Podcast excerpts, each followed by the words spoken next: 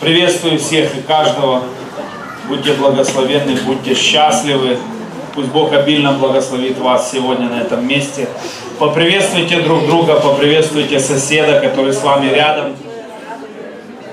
И скажите, я рад и счастлив тебя видеть в Доме Божьем, даже если это не так. Аллилуйя.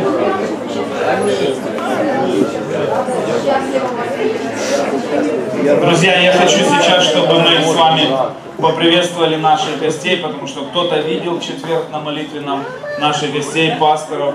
У нас всю неделю, эту почти всю неделю со среды и по сегодняшний день проходила пасторская конференция в Киеве. И мы были благословены этим временем. Это пасторский ежегодный съезд нашего союза. И сегодня вы можете поприветствовать пасторов нашего союза, о которых вы, может, только слышали. Но это, конечно, не весь состав. Нету еще пасторов из Манчестера, несколько пасторов из Эстонии. Вот. Но я верю, что однажды мы соберемся всем составом, и вы будете всех видеть. Давайте поприветствуем нашего епископа, епископ нашего союза, полноевангельских европейских церквей, пастор Олег Пронин, город, Котлоярва, церковь слова, слово жизни. Слово Божье. Слово Божье, простите. Да, да, да, Слово Божье, Слово веры, Слово жизни. Ну все подходит. Будет больше. Да, да, да. Аминь. Давайте поприветствуем Андрея и Олю. Это служителя, пастора из города Нарвы. Тоже члены нашего союза, слава Богу. Э, Пастор Антон и Лида. Кофта Ярна, Эстония. Андрей Оля тоже из Эстонии, епископ тоже из Эстонии. Э, наша Ирочка, она сегодня без Вовы, но они летом были. Благословляем тебя, сестра, служитель церкви. Слово Божье, город Кохлоярве. И Володя Васин, вы видели его летом, по крайней мере, ну, слышали, если кто не видел. Пастор Витас и Лора, которых вы знаете хорошо. Слово Божье Берлин, Германия. Пастор Андрей Данюк. Это не пастор, да? Пастор во имя Иисуса Христа. Видишь, что-то Бог хочет, Андрей. Поприветствуйте, пожалуйста. Это наш брат, служитель. Э, Церковь, пристань наде... э, Церковь, видишь, сказал. Не зря я. Не мог я два раза ошибиться. Церковь, пристань надежды. Репцентр, пристань надежды. Да, реабилитационный центр. Да.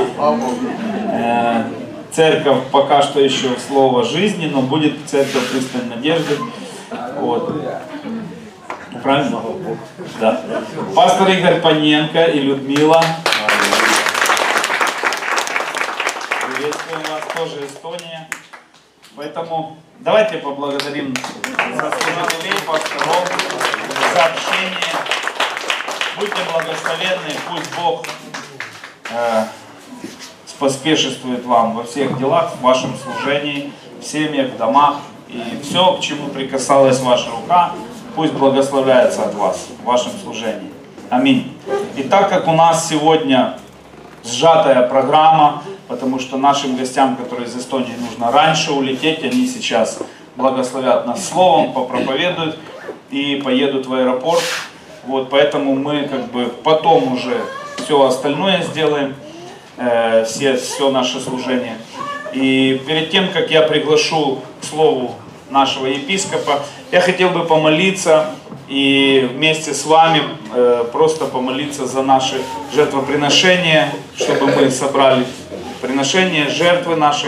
И я приглашу нашего епископа. Дорогой Небесный Отец, мы благодарим Тебя за честь и привилегию иметь и давать. Аминь. И я приглашаю нашего дорогого епископа к слову. Епископ Олег, пастор Олег, приветствуйте. И будьте благословенны. Аллилуйя. Жив наш Господь, слава Богу, драгоценные.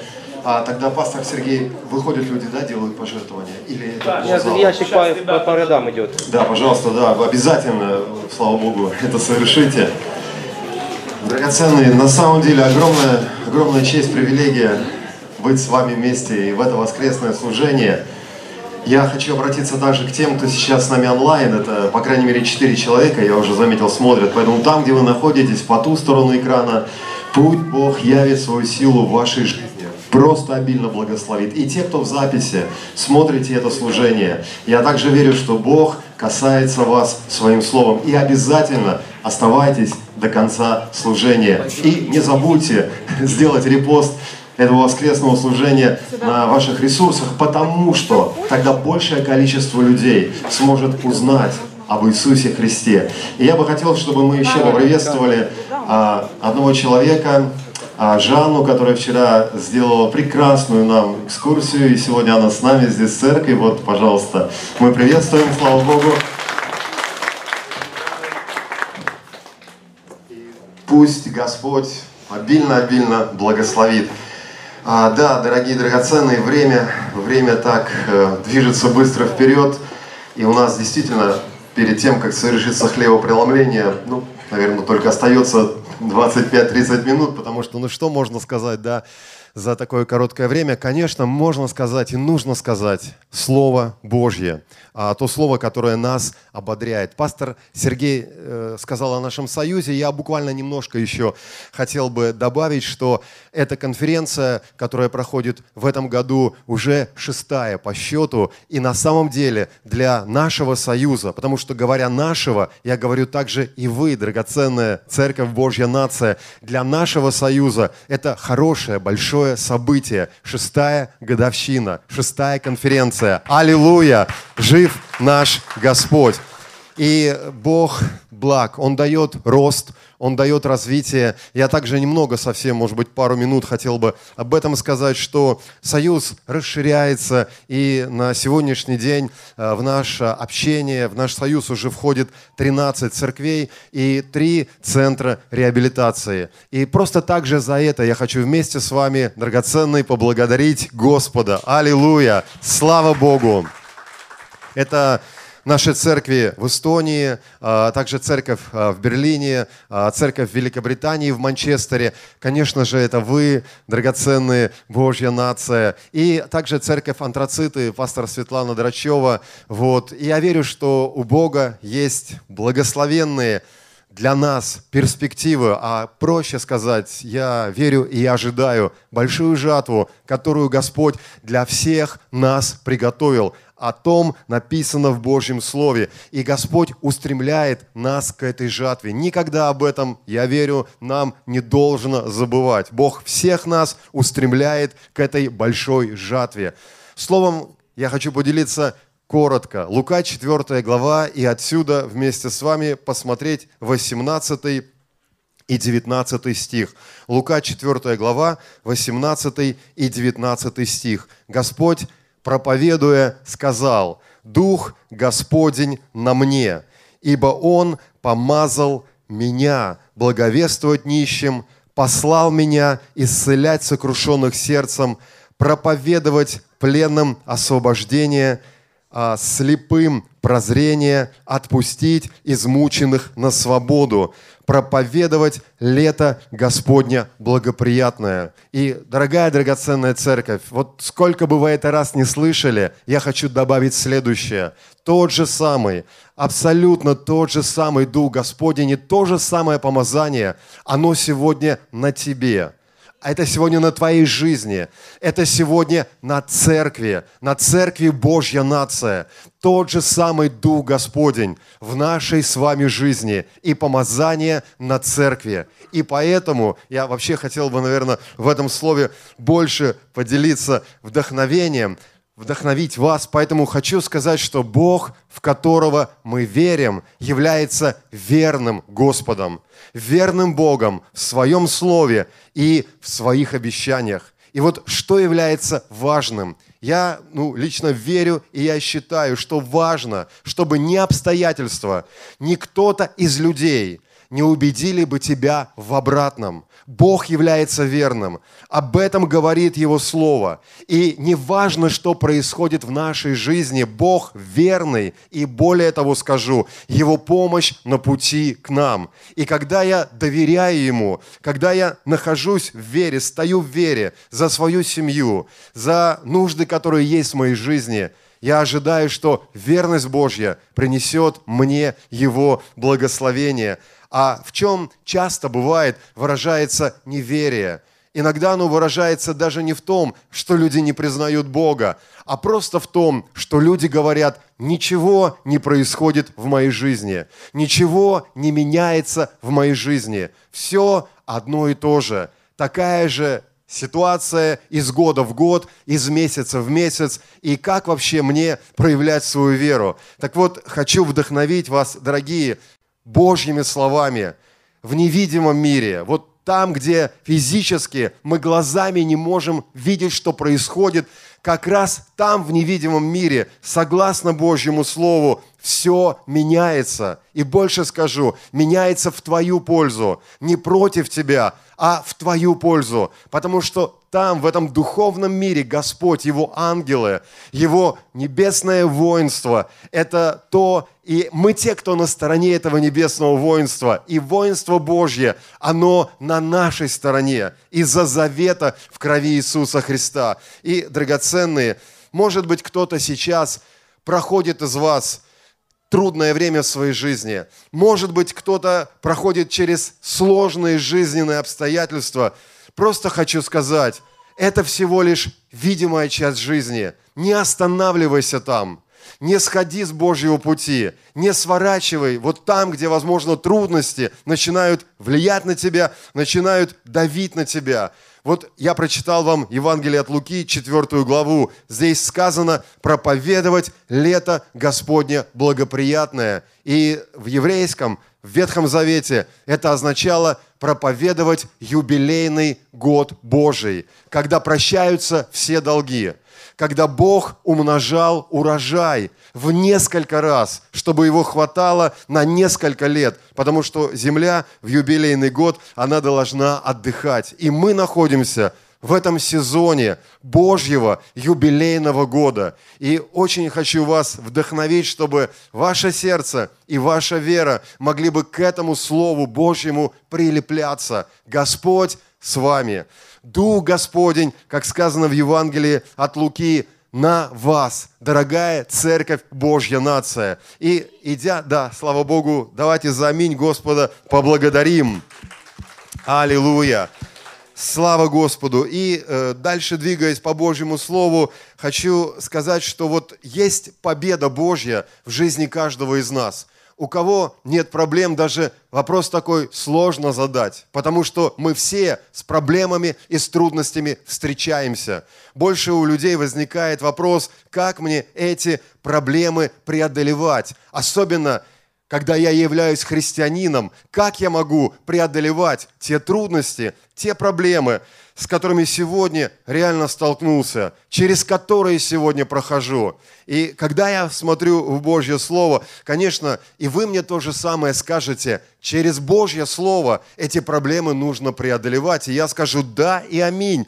Действительно так. Но бывает иногда в нашей жизни, мы знаем Божье Слово, и даже откровение может быть в сердце человека, и понимание Библии есть в сердце человека, но не виден результат. И вот место Писания, четвертая книга Царств, я все его не буду читать, это с третьего стиха. И заканчивая 18 стихом, я просто перескажу своими словами, когда народ Божий оказался среди врагов, которые теснили его, которые хотели полностью разорить Божий народ.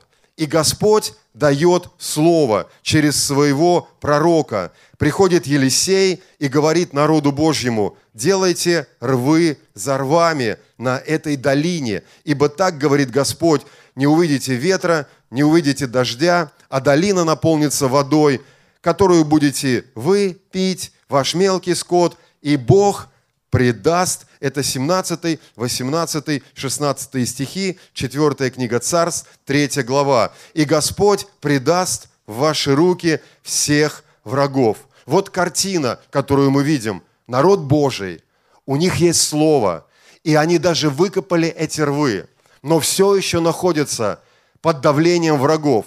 Все еще они усталые, все они еще обессиленные, жаждущие, имея Божье Слово. Я, забегая вперед, скажу, в чем была выражена победа. Если мы читаем дальше, то говорится, победа пришла тогда, когда эти рвы наполнились водой. 20 стихом сказано, когда возносят хлебное приношение, полилась вода, и наполнилась земля водой. И дальше, читая эту историю, видно, как Бог через это прославился. Но когда пришла вода, и я говорю сейчас в таком понимании Нового Завета, когда пришло присутствие Божье, когда пришла атмосфера Божья, все, что было в их жизни, это стало живым, это стало действующим, это стало действенным. Почему я и говорю, что можно иметь слово и какие-то принципы, и какие-то знания, но нам необходимо эта атмосфера Божья – Необходимо это присутствие Божье.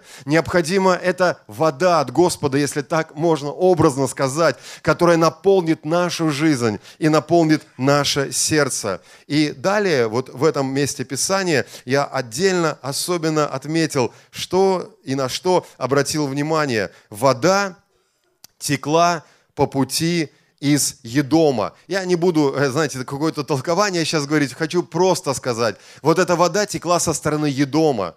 Географически это был юг, откуда текла эта вода. Ну и все я подвожу, вы знаете, только лишь к одному, очень простому, что я думаю, что все мы и вы сейчас поймем. Юг – это позиция, позиция Божья – Откуда пришла победа? Откуда пришел прорыв? Откуда пришло благословение? Может быть сегодня, может быть сегодня, даже для кого-то, и это будет откровение, но нужно понимать, позиция, из которой я действую, из которой я реагирую, слова, которые я говорю из этой позиции, это подчас важнее, чем ну, просто даже дела, которые я делаю. И что означает позиция? Я могу быть обижен, я могу быть огорчен, я могу находиться в непрощении, я могу находиться в озлоблении, я могу говорить правильные слова, могу делать правильные действия, но находясь в этой позиции, я не увижу прорыва, я не увижу результата в моей жизни. Вот почему иногда у христианина или просто у человека возникает вопрос – где решение моих проблем? Я же исповедую так, как говорит Божье Слово. Я жертвую, и это важно исповедовать, это важно жертвовать, это важно делать то, что ты делаешь. Но более важнее позиция, из которой ты это делаешь, атмосфера, в которой ты это делаешь. И у них были рвы, у них было слово, у них была армия. Но только когда пришла вода, когда с неба полилась или от дома, или из-под порога храма Божьего пришла вода, тогда пришла победа. Поэтому я вижу один очень важный и верный путь, как можно разрешить в больш... ну, большинство проблем, если, когда так сказать, в нашей жизни, это прежде всего занять правильную позицию перед Богом, занять правильную позицию во Христе. И наша с вами позиция во Христе – это любовь это вера, это Евангелие, это проповедь, это прощение, это сердце чистое, сотвори во мне, это святость в наших отношениях с Богом. Когда ты занимаешь эту позицию, тогда приходит победа ну, над любыми проблемами, если так можно сказать, которые атакуют тебя. И заканчивая, скажу почему. Потому что любая проблема или любая трудность, приходящая в нашу жизнь, имеет одну только цель – стащить тебя на свой уровень, просто затащить тебя на тот уровень, на котором проблема находится, чтобы ты думал точно так же, как думает эта проблема, говорил раздраженно, смотрел на людей, вот из этой проблемы и действовал, пытаясь решить эту ситуацию из этой позиции. Так не может быть. Кто-то сказал, что ну невозможно просто всю жизнь делать одно и то же, а ожидать, что перемены и результаты будут как великий прорыв и как великое благословение. Так не получится. И вот когда приходят трудности, когда приходят проблемы, важно тебе и мне, как верующему христианину, занять правильную позицию. И заканчивая, очень короткая история о человеке Божьем, в жизнь которого Бог дал свое слово, и конце его жизненного пути Господь поправлял его сердце. Это Иоанн Креститель. Когда он получил слово об Иисусе Христе в начале своего служения, всем говорил, это Агнец Божий, следуйте за Ним – будьте последователями Христа. Вы увидите силу, чудеса, переживете благословение, если подробно читать Евангелие, истолковывать его слова. Иоанн Креститель направлял людей к Иисусу Христу, потому что веровал, что Он тот, кто является Мессия. Но в его жизнь пришли трудности, Ирод его посадил в тесную камеру и закрыл железную дверь, и, как бы образно говоря, осталось только решетчатое окно, через которое Иоанн начал смотреть на окружающий его мир. И тогда мы читаем, пришли сомнения в его жизнь. Он посылает учеников, чтобы спросить у Христа, ты ли тот, кто должен прийти, или нам ожидать другого? Эта проблема, которая пришла в его жизнь, каким-то образом смогла стащить его на свой уровень. И Иисус начинает вдохновлять его, говоря о чудесах, говоря о знамениях. Иисус начинает поднимать его снова на этот уровень, на эту позицию, на которой он действительно находился раньше. Вот это мое короткое слово для вас – кто-то может иметь откровение, кто-то может иметь слово, кто-то может иметь какие-то действительно хорошие дела. Но если позиция, на которой ты стоишь, она отдаляет тебя от Бога, это не принесет радости, это не принесет удовлетворения. Поэтому Господь приходит с неба своим Духом Святым, наполняет тебя и поднимает тебя на тот уровень, который называется уровень сверхъестественного. И тогда, когда мы стоим на этом уровне Божьего сверхъестественного, в вере, в молитве, в любви друг к другу, в общении друг с другом, в Божьей святости, начинает проявляться сила Божья – когда были выкопаны рвы, когда народ находился в том месте, пришла вода с юга, с правильной позиции. И тогда пришла победа над врагами, которые окружали израильский народ. Сегодня слово мое к тебе.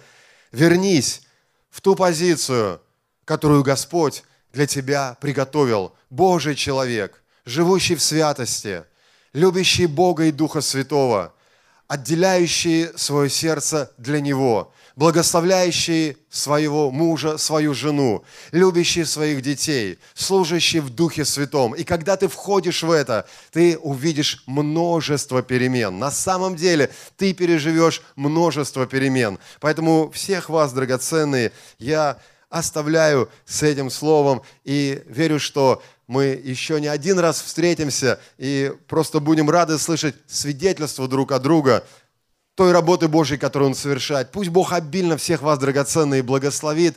Я хотел бы также попросить теперь пастора Игоря Паненко, чтобы он поделился словом, и потом пастор Антон также поделится Божьим словом. Давайте Христа прославим. Аллилуйя!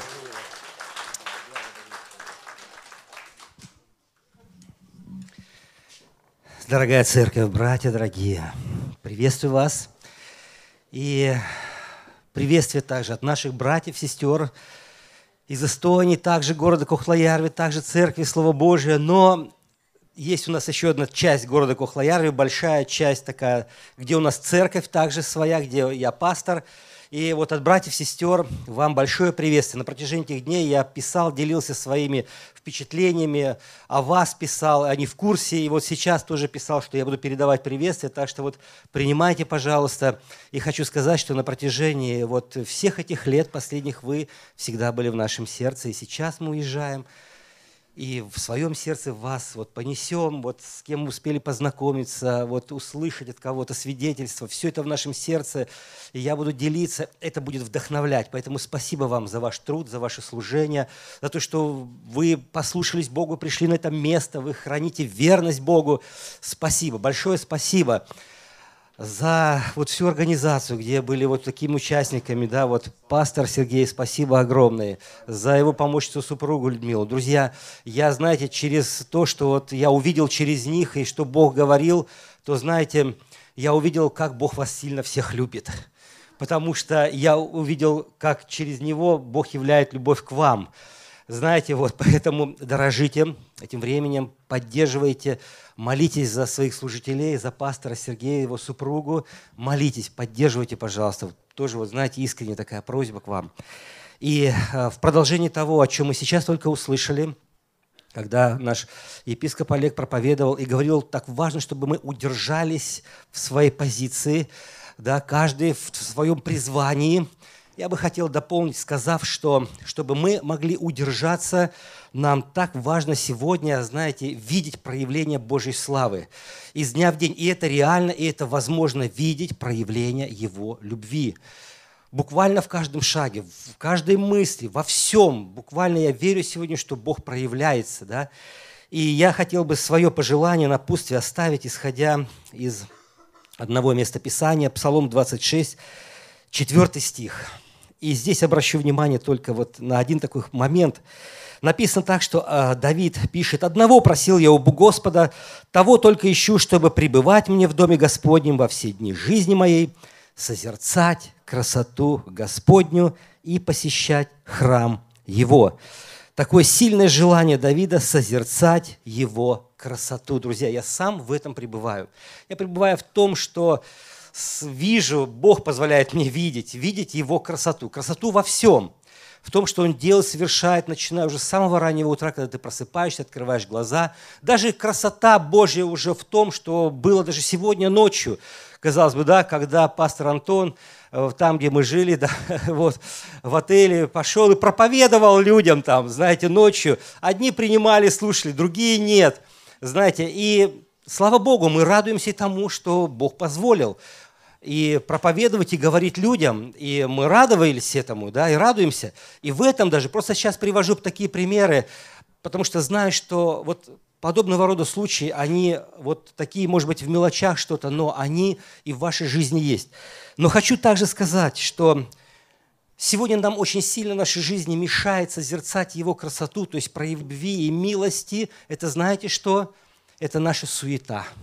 Это наша жизненная суета. Поэтому, друзья, так важно, чтобы каждый из нас, находясь вот на этой позиции, чтобы удержаться на этой позиции, так важно нам не осуетиться сегодня, но находить это время уединения с Богом, размышляя, молясь, для того, чтобы мы имели способность иметь э, открытые глаза, ну, духовные глаза – просвещенные глаза нашего сердца. И поэтому не зря в послании к Ефесянам э, апостол Павел, он писал, и мы читаем в первой главе, он говорит, там, что, говорит о том, что вспоминая о вас в молитвах моих, я молился, чтобы Бог Господа нашего Иисуса Христа, Отец Славы, дал вам духа премудрости и откровения к познанию Его. Нам так важно, чтобы Бог прикасался духом своим, духом откровения и духом премудрости, для того, чтобы мы его познавали и видели его красоту, друзья. И он же посвящает тогда очи сердца духом своим нашего, чтобы мы познали, в чем состоит надежда его призвания и какое богатство славного наследия. И вот представляете, в чем проявляется его красота? В том, что, как написано дальше, и как безмерно величие, могущество его в нас. Его красота проявляется в том, что он являет свое величество. Оно могущественное, и оно не имеет никакого предела, оно безмерно. И это, может быть, кажется громкие слова, но это проявляется вот в таких мелочах. Я хочу еще вот простой привести пример, друзья. Пусть это будет в ободрение вам.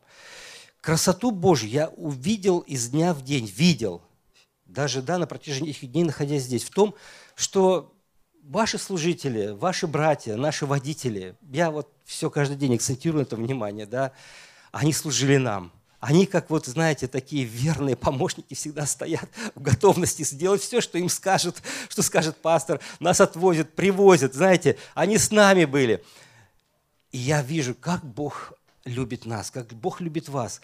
Вы знаете, и я наслаждался этим, поэтому это, я не знаю, то кому должен еще сказать спасибо, да? Я вам говорю спасибо, потому что через вас вы позволили Богу проявить эту красоту, которую я увидел через ваши жизни. Поэтому слава Богу за это. Вот такие небольшие, друзья, примеры для того, чтобы показать, как важно нам сегодня видеть Божью красоту. Чтобы мы не осуетились, но имели, я желаю, время для того, чтобы мы могли остановиться, размышлять над тем, что Господь делает в жизни. И это будет давать нам облегчение, это будет давать прорыв, это будет давать силы, придет радость, придет мир.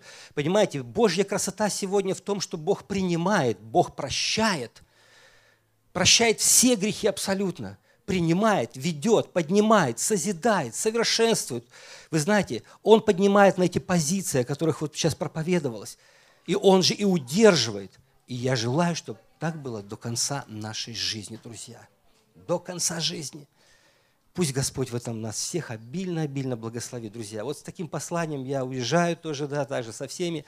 Вот будем с вами всегда, будем вспоминать и молиться давайте друг за друга будем. Да, мы с вами одна семья, слава Богу. Бог да благословит обильно. Слава Богу.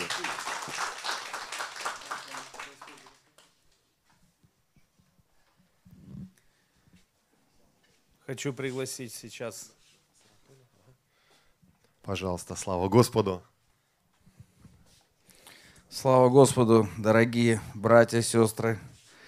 Так время бежит, и так хочется много всего сказать. Всех приветствую. Аллилуйя, аллилуйя. Господь благ. С некоторыми я, со многими уже знаю, потому что мы с супругой приезжали в 2018 году это незабываемое впечатление, то, что мы вас видели, посетили. Спасибо большое, что вы есть. Аллилуйя. Вы есть у нас, а мы есть у вас. Аллилуйя. Слава Господу. И я, я хочу сказать, что мы радуемся о вас не меньше, чем вы о нас. Как бы. Слава Господу. Аминь. Это взаимно, знаете, взаимная такая любовь и взаимное расположение. И я благодарен Богу. Время идет. Знаете, я, э, чтобы сократить, а, знаете, есть такое, я, я бы хотел вам, дорогие, дать задание. Есть такая проповедь, э, как применить кровь Христа. Это Дерека Принца. А, вот. И я вот вам даю задание такое, знаете, э, поставьте себе ее на репит и слушайте какое-то время в вашей жизни – и, и вот эта половина моей проповеди тогда, значит, уже ну, сократилась.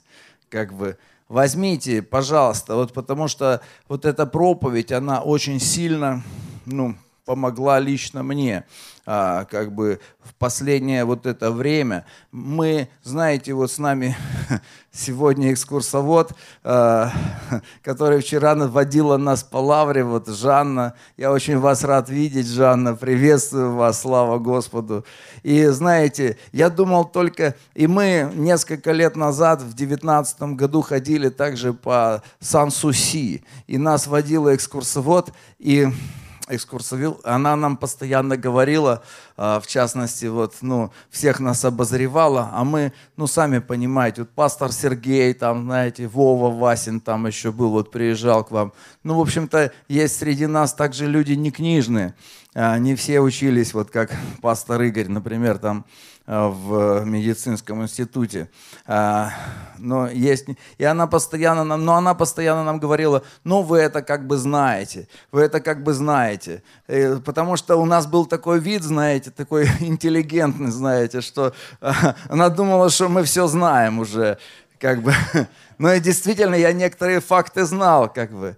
Но мы почему-то думали, что это только немецкие экскурсоводы, как бы так это вот к нам отнеслись. Но смотрим, киевские тоже, слава Господу, клюнули на наш вид, слава Господу. Были...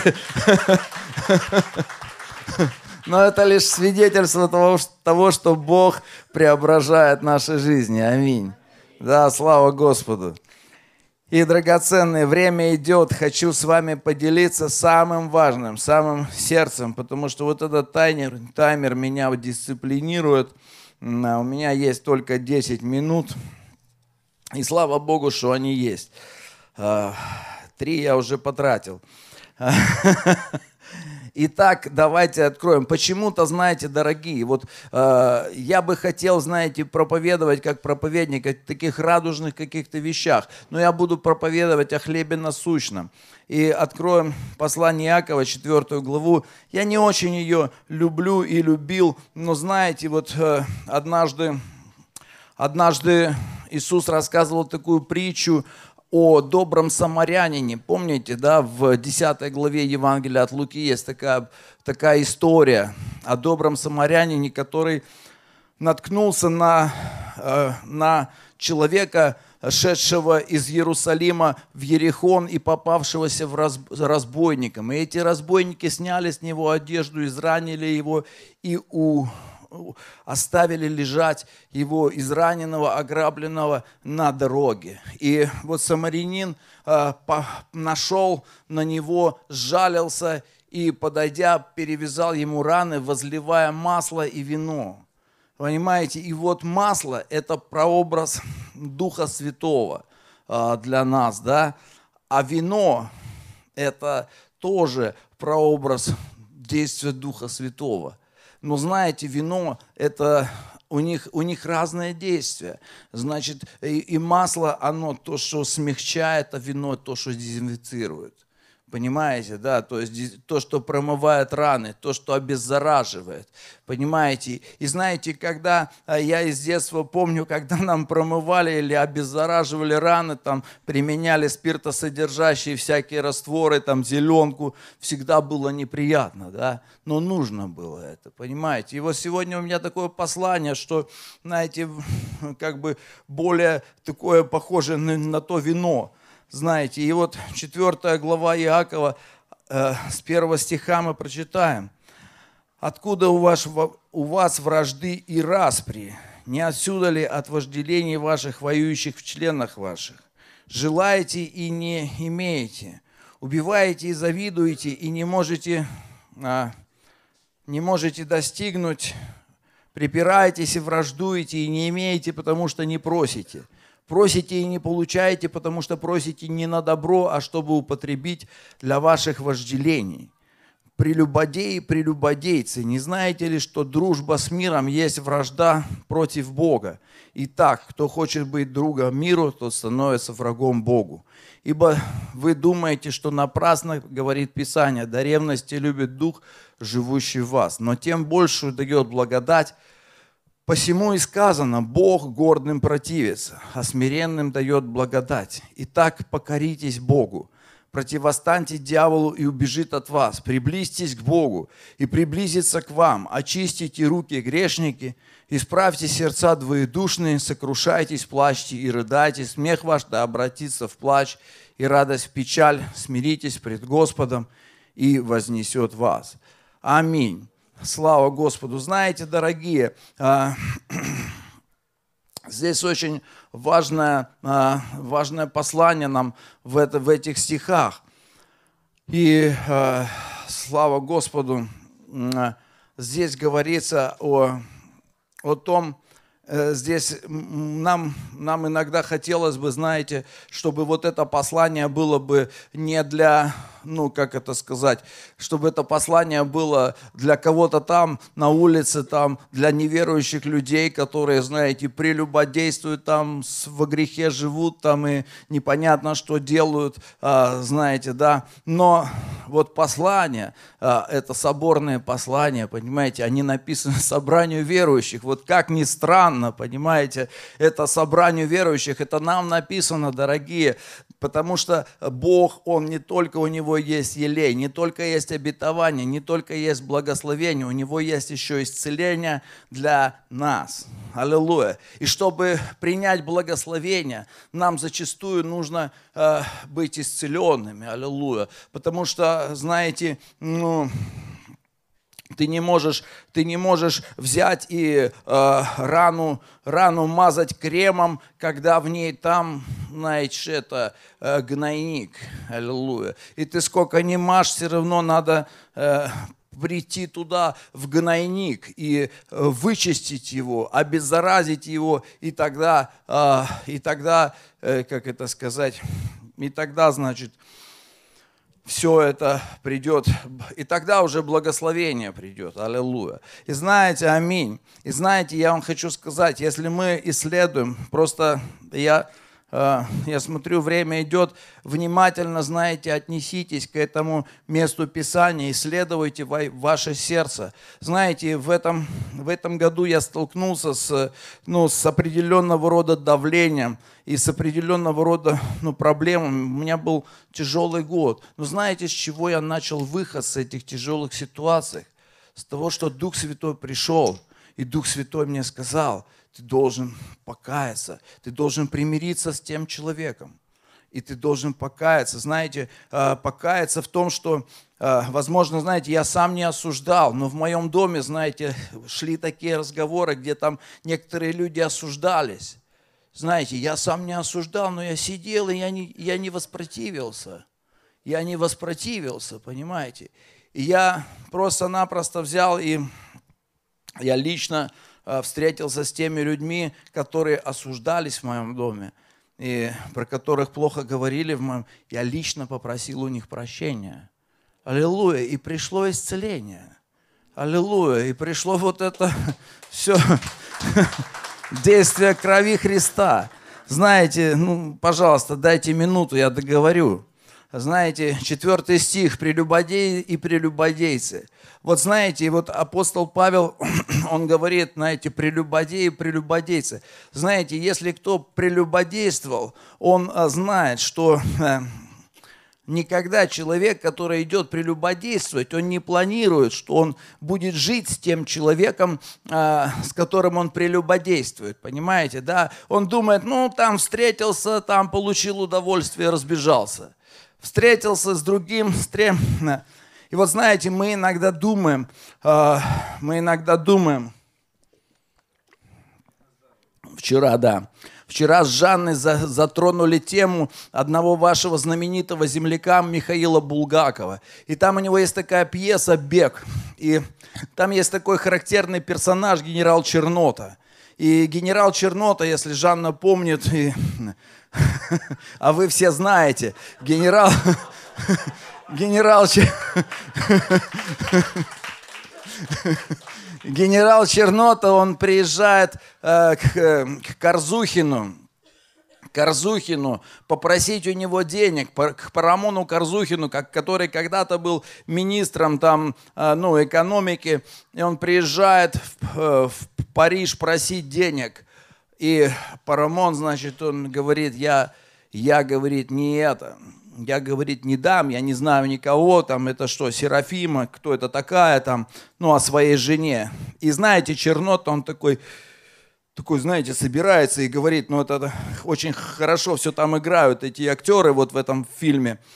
Он такой собирается и говорит, ну, Парамон, ну, Парамон, я бы, говорит, я бы, говорит, из-за тебя я бы, говорит, вступил бы в красные – поймал бы тебя, расстрелял, а потом бы снова пошел бы в белые, короче говоря. Понимаете, да? И знаете, я вам хочу сказать, что вот в духовном мире так не получается. Мы иногда думаем, знаете, что мы вот поступим по плоти и э, вот вступим в эти красные, короче говоря, расстреляем кого-то и потом снова в это, в белые знаете, что мы поступим по плоти как-то, как мне один, знаете, человек сказал, а, один там у нас есть руководитель репцентров, он сам бывший бандит, и у, него, у них была группировка, и, и когда его напрягают там люди, он говорит, «Э, слушайте, ребята, вы уже, ну, как бы меня достаете, я на пять минут хочу вернуться в прежнюю свою, сказать вам все, что хочу, и снова это. Вот, но Понимаете, я хочу сказать, слава Богу, что он этого не делает. Вот так не получается. Не надо. Не надо, знаете, когда мы думаем, что мы вот поступим по плоти, поступим как-то вот не так, как Господь, не по пути Господню, вернемся вот в эти, это, как, это все равно, как знаете, мы э, э, хотим получить удовольствие от вот пребывания с нашим плотским человеком. Понимаете, как это, как прелюбодей, он думает, я получу удовольствие от этой женщины или от этого мужчины, и, и потом вернусь, и все будет хорошо. Не будет хорошо. Я хочу сказать, не будет хорошо. Не думайте так. И поэтому Господь говорит, смиритесь а, и так далее. Аминь. Все остальное вы прочитаете. Все остальное вы знаете уже. Слава Богу. Спасибо большое. Сейчас мы провожаем наших гостей, которые из Эстонии, на самолет. Э, Поэтому мы раздаем хлебопреломление быстренько. После хлебопреломления и молитвы они встают, уходят. Те люди, которые их везут, они уже все знают.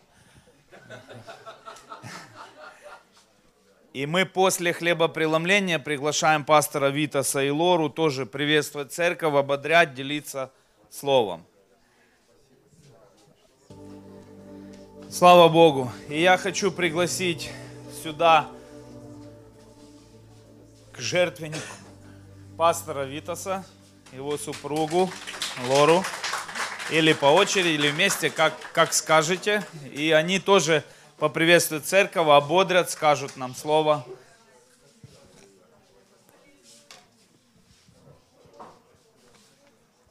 Добрый день.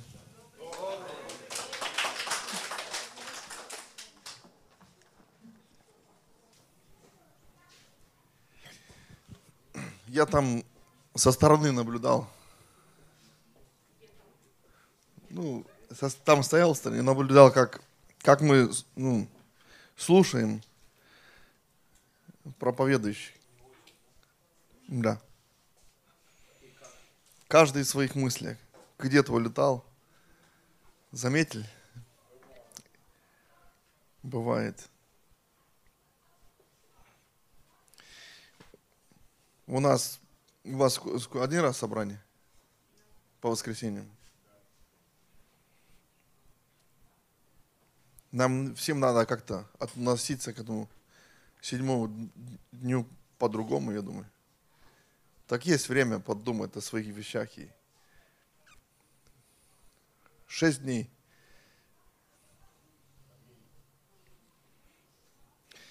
Потому что Бог говорит через проповедников, через сообщения, через исходит из человека, из, из из уст человека ис- исходят слова.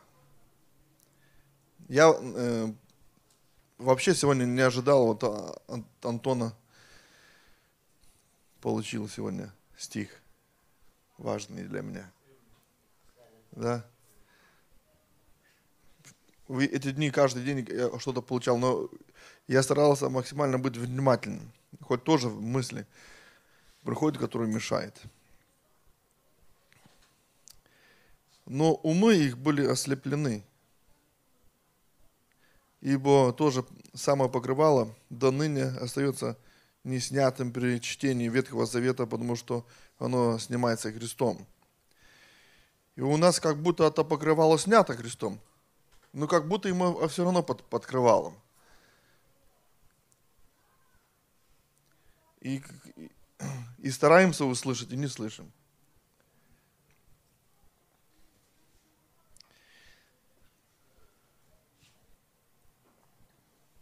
До ныне, когда они читают Моисея, покрывало лежит на сердце. Но когда обращается к Господу, тогда оно, это покрывало снимается. Наш приход в церковь, это и есть обращение к Богу. Что, я- что мы можем еще сделать? Как мы можем приблизиться к Богу? Мы ходим в церковь, мы общаемся с братьями и сестрами, мы читаем Слово, молимся. Слово, чит- и не будем читать Слово, мы умрем. Духовно умрем. Молитвы, если мы тоже умрем духовно. И духовно умираем, и жизнь, о которой читал Антон, она тут как тут. Господь есть Дух, а где Дух Господень, там свобода. Свобода. Так мы хотим быть свободны. Ну, так же, так же очень хочется контролировать все вокруг. Сейчас парень мне звонил с реп-центра. Дима. Ну, перед служением. Он уехал. Сейчас, оказывается, он в больнице. Камни пошли там с почек. Мы были в центре, молились за него. Я думал, что Господь начал работать. В больнице он. Звонит, что делать. Я что-то пришло мне на сердце. Да вот, вот телефон. Звони, если будет плохо. Ну, позвонил. Хочет пообщаться. У него э, основная проблема там, там, говорит, не, не наркотики, не алкоголь. Мы говорит, у меня самая большая проблема это контроль над своей женой. Он так любит жену, настолько любит жену, это какая-то демоническая любовь, любовь превратилась. Превратилась. У него эта любовь как-то не, нездоровая, что он ну, контролирует свою жену там. Камеры и все у него. Ну, не переходим, да. Уже перешли. Я примеру говорю. Чтобы вот это контроль. А мы ну, подумать себе, кого контролирую я сегодня. Есть? Кого хочу контролировать?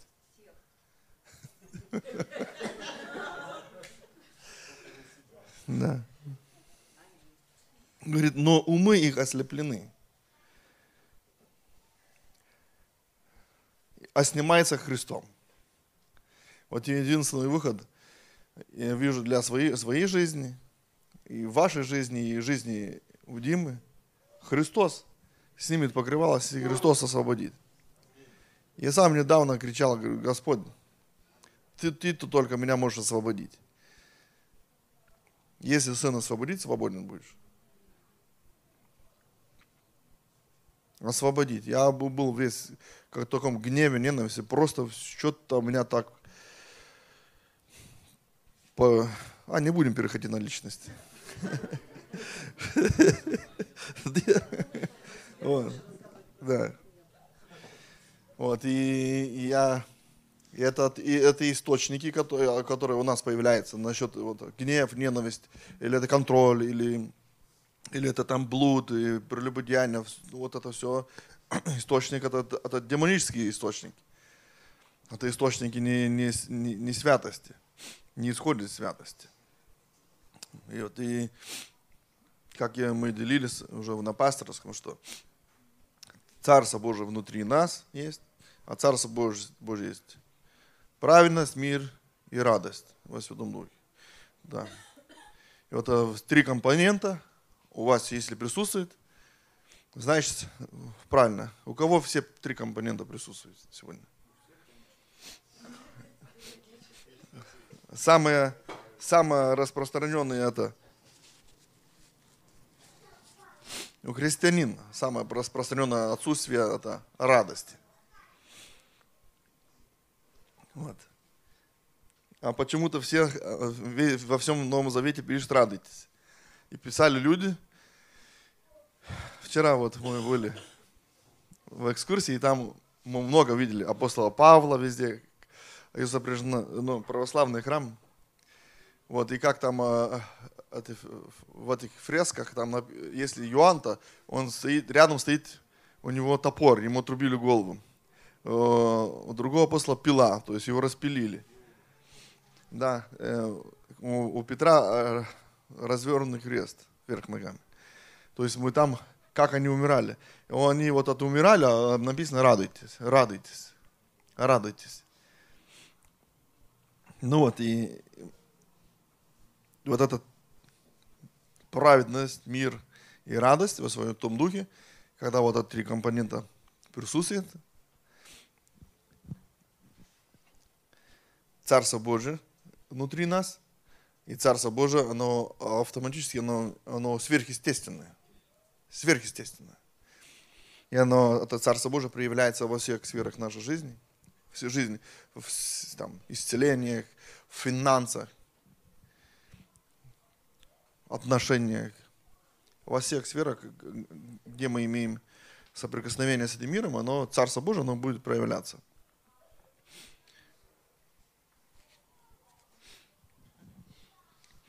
Мы были недавно в Кипре с Лорой вдвоем полетели. Там на пять дней полетели просто. По... Не были никогда. И мы были, поехали в монастырь, православный монастырь. Я тоже туда зашел монастырь, там, чтобы доехать до монастыря, там долго едешь по серпантину, узкая очень дорога, камни падают, и маленькие, большие, можно, надо объезжать их, а если такую упадет. Вот, то есть надо преодолеть путь. И многие люди туда стремятся, чтобы попасть в этот монастырь. И мы поехали, я так сел и смотрел, как, что, как люди себя ведут, э, почему они здесь. А Я, я видел, что всем, все они приехали за сверхъестественным. За сверхъестественным. Им не надо, но все остальное они, они уже видели. Они от всего уже устали. От всех удовольствий, от изобилия всего они устали. Им надо сверхъестественно, им надо прикоснение Божие. Им нужна просто любовь Божия. И многие не знают, как получить, получить любовь Божию. А любовь Божия, она влечет. И вот этот стих, который я получил, вчера получил от Антона, да, я записал. Плод праведника – древо жизни, и мудрый привлекает души. Мудрый. Мудрость, происхождение мудрости от страха Господня. Первый же шаг мудрости – это страх Господень, то есть почтение Бога. Когда мы знаем Бога, оно, говорит, если ты знаешь Бога, это будет влечь души людей. Ты будешь привлекать людей.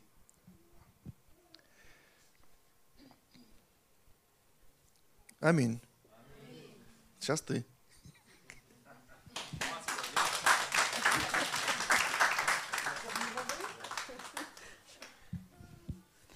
Приветствую, дорогая церковь.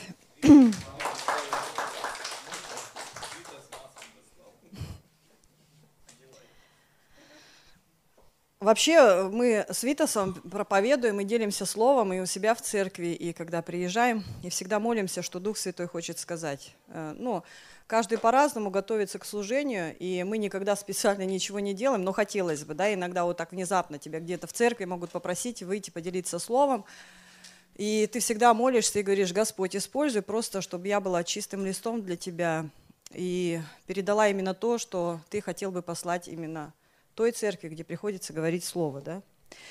И когда мы здесь были в пятницу на молитвенном, вообще сегодня я хотела коротко поделиться и рассказать свидетельство а, про власть. Да, это Бытие 1 глава, 26 стих.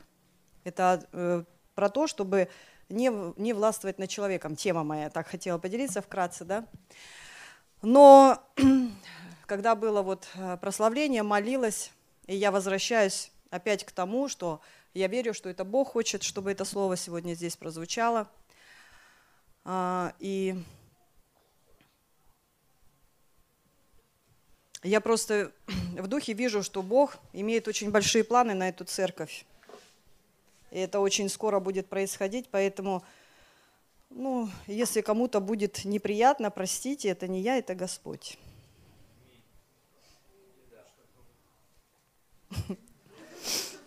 А мы возвращаемся к Еремии 3 глава, и слово будет опять об отступничестве в церкви. Это то, чем я, э, тот стих, который говорила на молитвенном служении.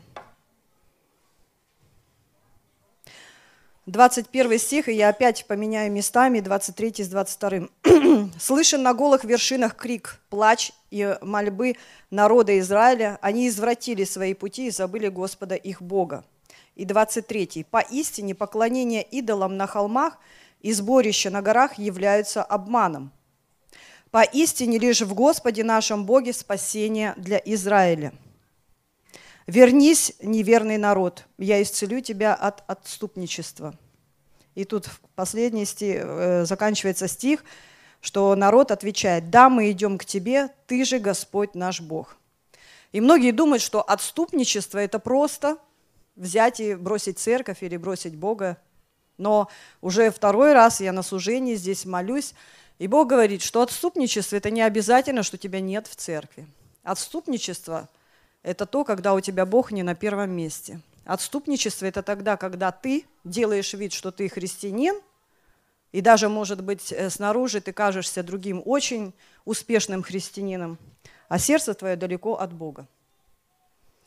И что значит отступничество? На первое место можно поставить жену, мужа, детей, да, поклонение моде можно поставить на первое место, футболу, другому различному виду спорта. А Бог где-то будет в другом месте. И это уже есть отступничество. Он говорит, вернись, народ мой. Потому что когда мы в Господе, когда мы с Господом двигаемся, тогда всегда победа. Тогда нет отступничества.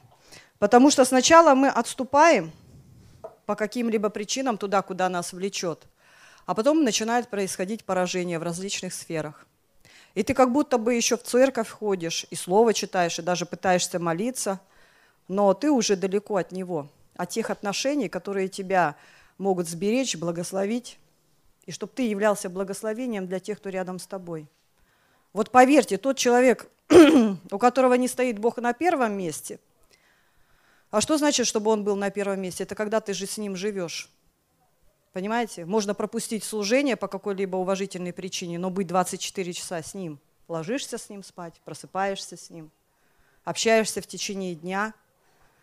Не нужно быть религиозным фанатиком, чтобы иметь это общение. Можно с ним просто общаться всегда. Но когда мы можем даже себе расписать и сделать дисциплину, вставать в 5 утра, помолился, ну, как для галочки, понимаете? И ты уже в отступничестве потому что у тебя нет живых, настоящих отношений с Богом.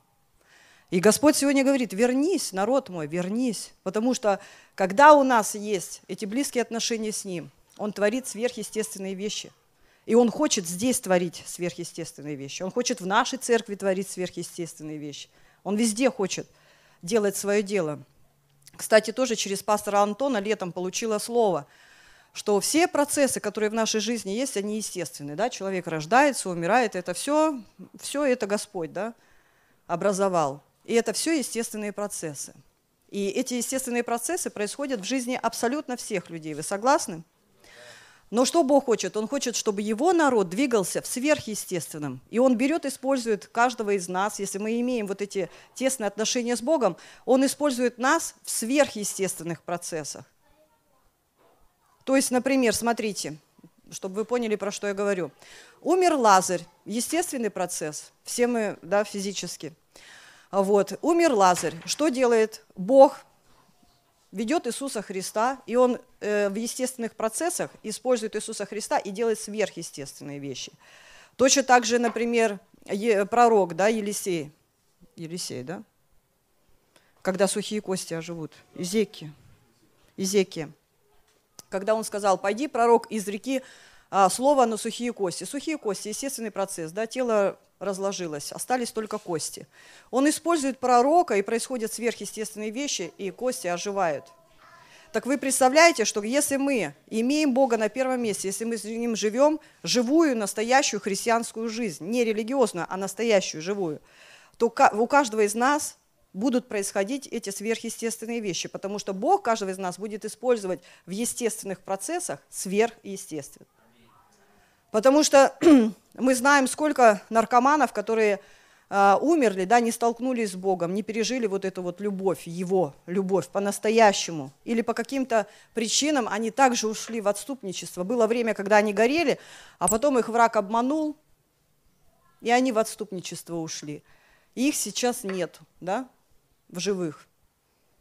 Но это же тоже сверхъестественный процесс, когда человек берет смертельно больного человека, поднимает адра в больнице, да? Когда наркоман, который конченый уже и кажется, что выхода нет, Господь может, я знаю свидетельство одного наркомана, что он сказал, в одну секунду его Господь освободил от всего, от матов, от наркотиков, от алкоголя, от всего. За одну секунду. Это же сверхъестественно. И поэтому, если мы будем пребывать в отношениях с Ним, если как вот это слово говорит, еще раз прочитаю и будем молиться. Вернись, неверный народ, я исцелю тебя от отступничества. И я просто хочу сегодня вот призвать, ну не всех, вот поймите, что, ну кого мы хотим обмануть, да? Бога же не обманешь, самое главное – сердце. Поэтому вот у кого в сердце это слово отзывается, вот просто выйти и молиться.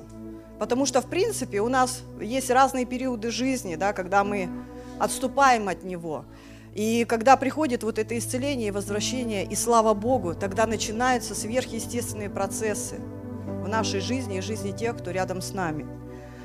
И поэтому вот кто сегодня хочет ответить Богу на этот призыв, да, мы идем к Тебе, Ты же Господь наш Бог. Вот просто будем все вместе молиться. Слава Богу, дорогая церковь, рад приветствовать всех. Будьте благословенны в Доме Божьем.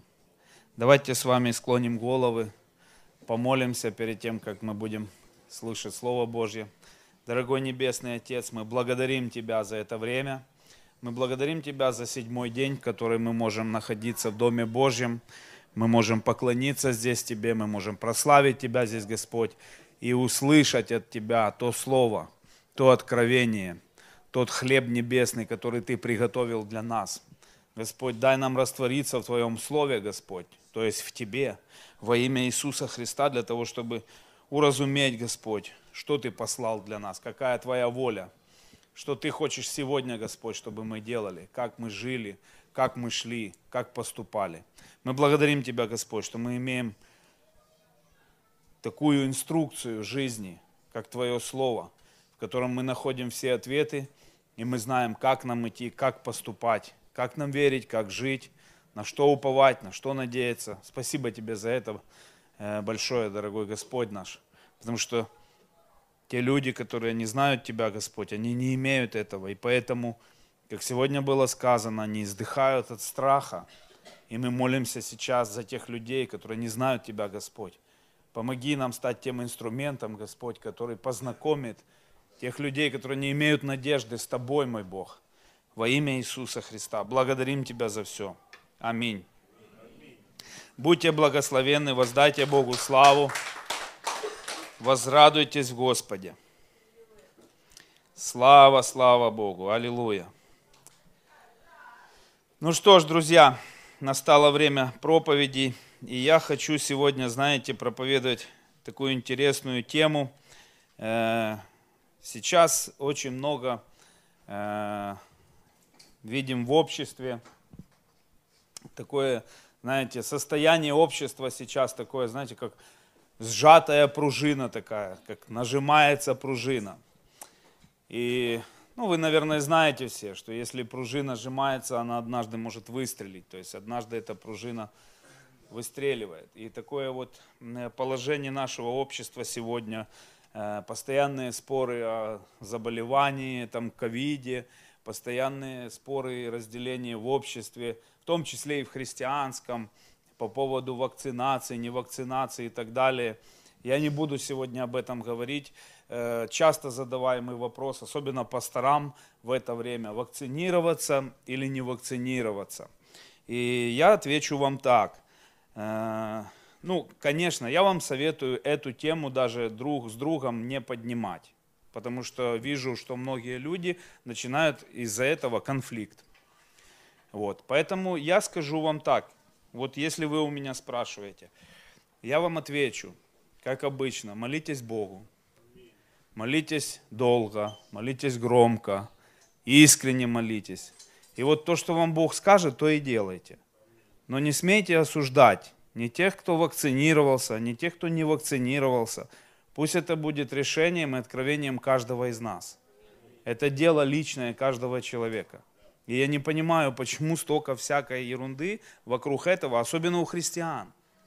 Да за Иисуса так поговорите. Расскажите, где вы кого спасли, кому вы помогли, сколько душ сегодня новых в церкви, а не постоянные вот эти споры непонятно о чем. Дьявол так радуется сейчас. Дьявол как на победной лошади, знаете, скачет и думает, наконец-то, такой ерундой так разделил христиан. Поэтому, пожалуйста, э, вакцинируйтесь, если у вас есть откровение. Если у вас есть откровение, не вакцинируйтесь. Не вакцинируйтесь. Это ваше личное дело, у вас есть Бог у вас есть откровение, у вас есть Слово Божье, но не надо друг друга осуждать, не дай Бог еще разделять, потому что я со многими пастырями, епископами общаюсь, Есть моменты в некоторых церквях, я не буду их называть, церковь разделилась. Семья разделилась. Представьте, чуть ли не до развода. Абсурд, это вообще пол, ну как можно на, на этой почве ну, разделиться?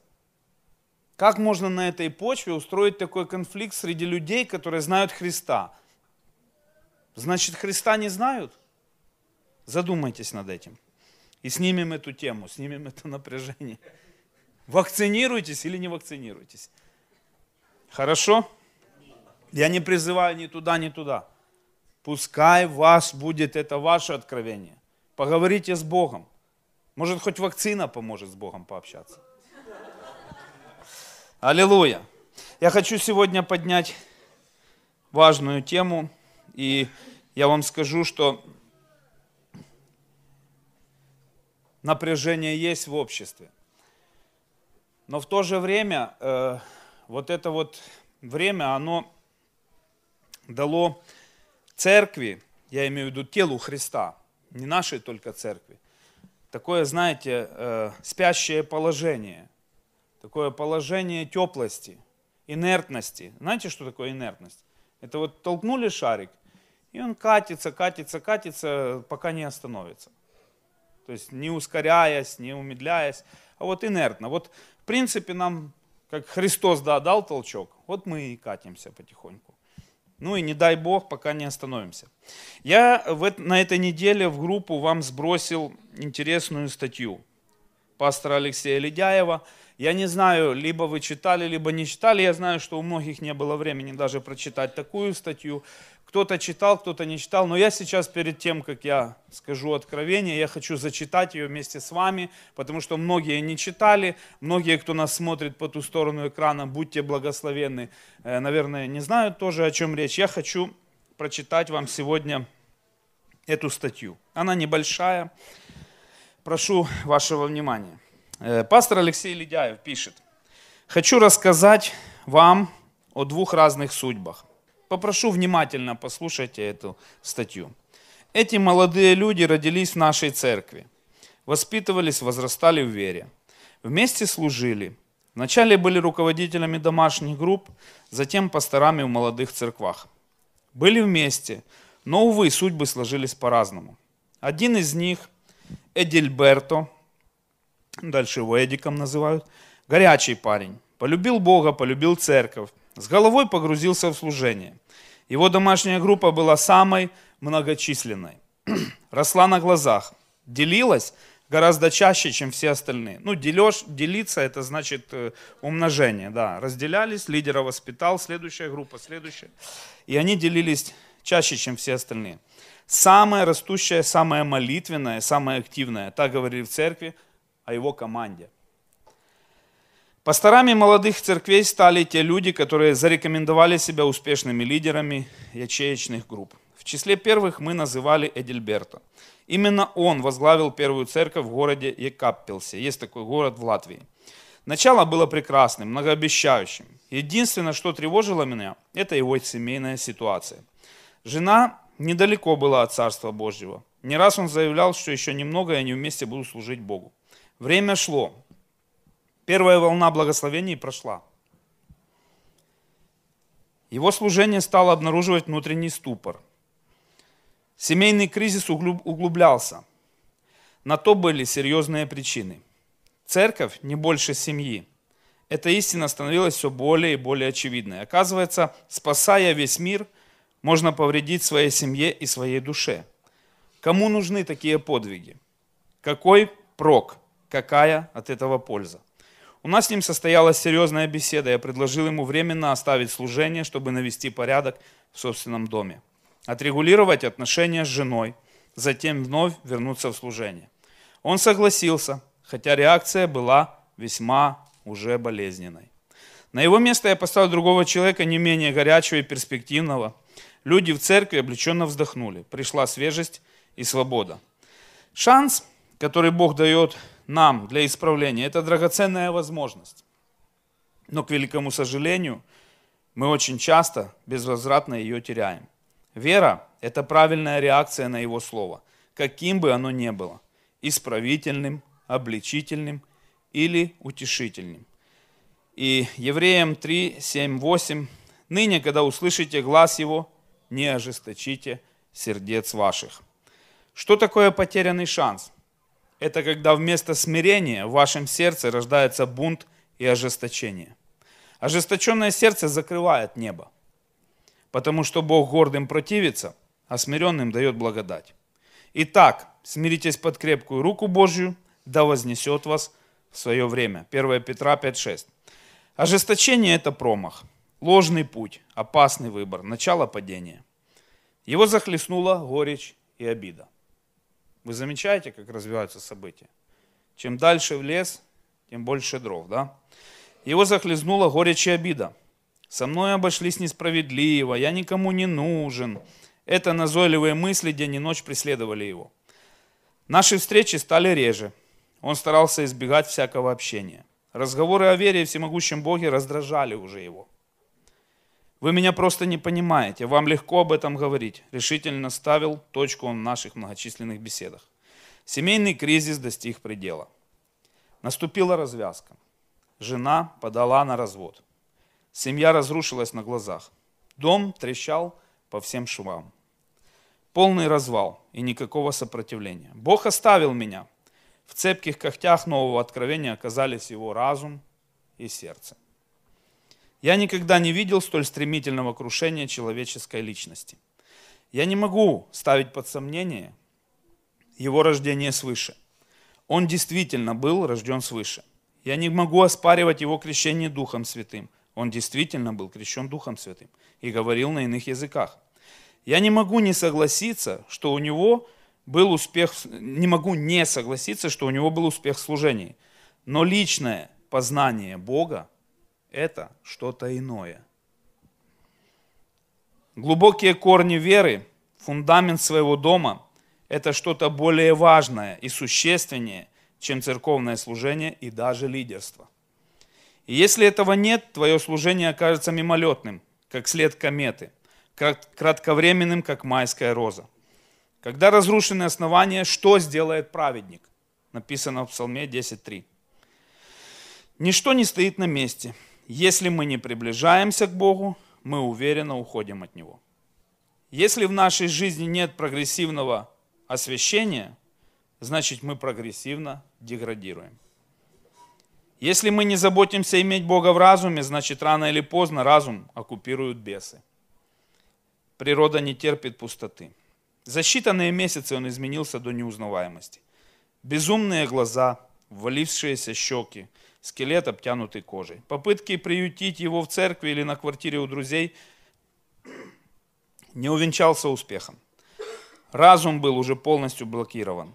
Достучаться было уже невозможно. Я не чист, и поэтому не желаю сквернять вас и ваши дома послед... говорил он, в последнее время жил либо в люках теплотрассы, либо где-то в рыночных трущобах, среди опустившихся, спившихся несчастных людей. Катиться дальше было некуда. При последних встречах и увещеваниях Эдик уже открыто говорил о самоубийстве. Веруя в великого всемогущего Бога, мы все еще питали надежду, рассчитывали на чудо. Эдик, все изменится. Противостань дьяволу твердой верой. Ведь Господь вырвал Иону из чрева Китая и даже Лазаря воскресил. Бог на твоей стороне, его рука не сократилась, чтобы спасать. Нет, братья, это уже не для меня. Моя песенка спета, я никому не нужен. Ни семье, ни церкви, ни Богу. Мне казалось в то время, что самоубийцы никогда не афишируют о своей смерти, но делают это без предупреждения. Я считал, если человек об этом говорит, он когда-либо, э, он кого-либо, кого-то шантажирует, либо рисуется. Но, к великому сожалению, мое мнение на этот счет оказалось глубоко ошибочным он повесился в одной из заброшенных квартир. На похоронах людей почти не было. Последний путь проводить его пришли несколько человек из церкви. Рядом с гробом Эдика шла его жена. Шли молча, хоронили молча и разошлись молча, каждый в свою сторону. Жена к себе домой, христиане в церковь. Эдильберто пошел в ад. Неоплаканный, без прощения, обманутый, потерявший все. И семью, и церковь, и призвание, и вечную жизнь. Ушел не только из церкви, ушел из Царства Божьего. Кто знает, может быть, это одно и то же. Бесславный конец. Раб не предбудет в доме вечно. Действительно, не начало венчает. Призвание. Если ты не стараешься делать его твердым, оно будет слабым. Если оно не утверждается, оно разрушается. Утвержденное, закаленное, испытанное призвание широко откроет вход в Царство Божие, в победу, в пробуждение. Разрушенное призвание разрушит всю твою жизнь. Если сильный с оружием в руках не будет охранять свой дом и защищать свое призвание, придет сильнейший его и нападет на него, и победит его. Тогда возьмет все оружие его, на которое он надеялся, и разделит похищенное у него. Луки 11:22. Камня на камне не оставит, все будет разрушено. Чьи-то дома рушатся, чьи-то строятся твердо и непоколебимо. И вторая история, следующая история, которую рассказал пастор Алексей, о сильной личности, о крепком доме.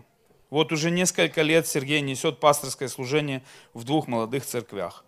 Мы хорошо знали друг друга еще задолго до рождения церкви «Новое поколение». Простой, искренний, откровенный человек. Самое драгоценное качество, которое я обнаружил в его характере, это верность и преданность.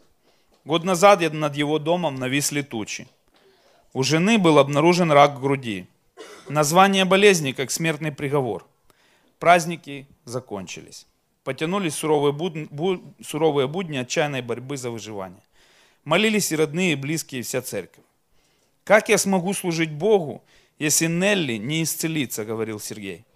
Конечно, она будет исцелена. Это будет потрясающим свидетельством и для церкви, и для всех окружающих. Я поражался его мужеству. Он старался привозить жену почти на каждое служение, невзирая на, нее, на ее состояние. Когда я встречал их, исповедание было неизменным. После исцеления наша вера будет еще тверже. Сергей был неумолим. Но шло время, признаков улучшения не наблюдалось, болезнь прогрессировала. Метастазы уже поражали легкие и левую руку. Дышать становилось труднее, рука начала отекать. Боли практически не стихали. Видеть свою 32-летнюю жену в таком состоянии, согласитесь, дело не из простых. Господь велик, не Нелли будет жива, не отступал Сергей. Вместе со своими двумя малыми детьми они день и ночь провозглашали исцеление и победу в имени Иисуса. Но болезнь была глуха к угрозам, как будто ни на кого не обращала внимания, продолжая свое жуткое дело – по всему, по всему было видно, что подкрадывается кризис. Жизнь угасала, как свеча. Жена изъявила желание повидать родителей, которые живут на Украине. Сергей возражать не стал. Перед отъездом он подошел ко мне и сказал, Алексей, конечно, я хочу, чтобы Нелли была исцелена, но я не вправе диктовать ему свою волю. Последнее слово за ним. Я до последнего буду верить чудо. Но даже если мои прогнозы не оправдаются, и Нелли умрет, я все равно буду служить Господу. Алексей, ты можешь рассчитывать на меня. Я не уйду из твоей команды. На глазах у него блестели слезы. Мое сердце дрожало. Спасибо, Сергей, ответил я. С Богом. Туда они ехали вдвоем, обратно Сергей возвратился один. Увы, не всегда в жизни бывает все понятно. Сокрытое принадлежит Господу, а открытое сынам человеческим, делился Сергей после возвращения. Стали, станет ли глина спорить с горшечником? Кто я, чтобы обвинять его и ожесточать свое сердце перед ним? Я сказал, да будет воля твоя. Поверь, Алексей, я не ожесточаюсь, я смиряюсь. У меня нет теперь никого, кроме Иисуса, которого я люблю еще больше, которому буду служить всю оставшуюся жизнь. Я знаю свое призвание. Таково было его кредо после возвращения. Воистину на это способен только сильный человек. Библия говорит, блажены живущие в доме твоем, они непрестанно будут восхвалять тебя. Псалом 83.5. Нет, не уходящие, не сломавшиеся, не разочаровавшиеся, но оставшиеся в церкви, прошедшие через штормы, пустившие глубокие корни во дворах Божьих, закаленные и испытанные. Они непрестанно будут восхвалять Его. Блажен человек, которого сила в тебе – и у которого в сердце стези направлены к тебе. Псалом 83.6. Дороги сердца, куда они ведут? В каком направлении? В погибель или в спасение? Задумайтесь, друзья. Рабы тяготеют к рабству. Стези их сердца направлены назад в Египет. По этим стезям проклятие проходит в их жизнь. и они падают косьми в пустыне. Сыновья тяготеют к отцу. Дороги их сердца направлены к Богу. По этим дорогам в их жизнь приходит Божье благословение и победа. Берегитесь бездорожья. Берегитесь неустроенного сердца. Берегитесь сложных путей и неизвестных направлений. Но больше всего хранимого. Храните свое сердце, потому что из него источники жизни. Притчи 4.23. Блаженные чистые сердцем, ибо они Бога узрят. Матфея 5.8. Сквозь бури и штормы, сквозь боли и страдания, сквозь горечь, потери утрат наш взор не притупится. Наш курс будет неизменным к Богу. Проходя долину и плачу, они открывают мне источники, и дождь покрывает ее благословением. Приходят они от силы в силу, являются перед Богом на Сионе. Псалом 83, 7, 8. После этих испытаний призвание становится тверже. Уходят наивные представления о служении Богу. Приходит зрелость. Сильная личность делает сильной и свою церковь. Ибо один день во дворах твоих лучше тысячи. Желаю лучше быть у порога в Доме Божьем, нежели жить в сатрах нечести. Псалом 83, 11. Итак, друзья, венчает не начало, не середина, венчает конец. И я хочу сегодня сфокусировать вас взгляд в связи с вот этим всем сложившимся положением, которое сейчас бушует во всем мире, в связи с вот этой теплостью христианского мира, инертностью, как я уже сказал, я хочу сфокусировать вас взгляд сейчас на Голгофу. Я хочу, чтобы вы смотрели всегда на крест. Как бы ни было в вашей жизни, что бы ни случалось, фокусируйте свой взгляд на Голгофу, на том, что сделал Иисус Христос. И всегда радуйтесь. Принимайте с радостью все, что происходит в вашей жизни. Не с огорчением, не с обидой, не с какими-то претензиями. Всегда радуйтесь и восхваляйте Бога. Всегда с радостью принимайте, чтобы на вас не обрушилось. Поверьте, я понимаю, о чем я говорю. Я знаю, когда невозможно радоваться – но радуйтесь о том, что вы спасены. Радуйтесь о том, то, что вы имеете.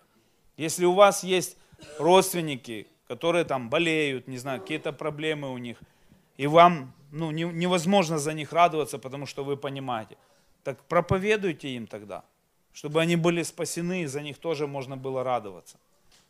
Потому что, друзья, из этих двух историй, которые мы с вами прочитали, мы прекрасно с вами понимаем – что однажды в нашу жизнь могут прийти серьезнейшие испытания. То, что мы с вами переживали, переживаем, это и испытаниями не назовешь по сравнению с тем, что происходило здесь. Первая история нам показывает то, что человек действительно имел потрясающие дары способности, потрясающую харизму, потрясающий характер, который вывел его на вершину служения, на успех в служении. Но фундамент, основание личностных отношений с Богом был не настолько прочен, и поэтому, когда пришли неприятности, когда пришел кризис, он сразу же рухнул.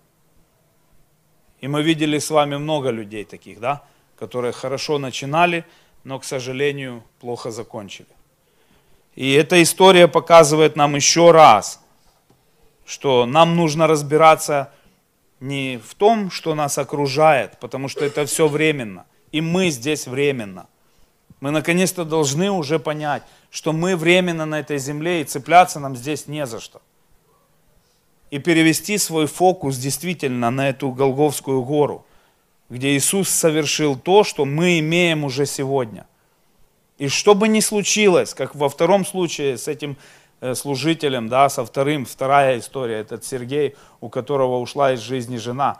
Что бы ни случилось, чтобы фундамент наш становился еще прочнее. Чтобы все эти моменты, которые сегодня происходят в нашем обществе, во всем мире, в нашей семье, в каких-то отношениях, чтобы они больше нас закаляли, чтобы они сильнее делали наш фундамент. Потому что мы с вами христиане.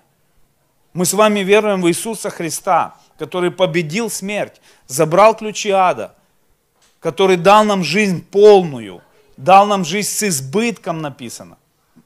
И мы почему-то возвращаемся на низший уровень каких-то плотских вещей в нашей жизни и начинаем вот в этом копошиться, забывая о том, что мы в конце концов-то с вами рожденные свыше, крещенные Святым Духом люди, христиане, что мы имеем драгоценную кровь Иисуса Христа в своей жизни, которая в любой момент способна сделать чудо, а не разбираться вот в этих вещах, которые нам совершенно безразличны должны быть. Потому что мы знаем, в кого мы уверовали. Или не так? Мы знаем, в кого мы уверовали.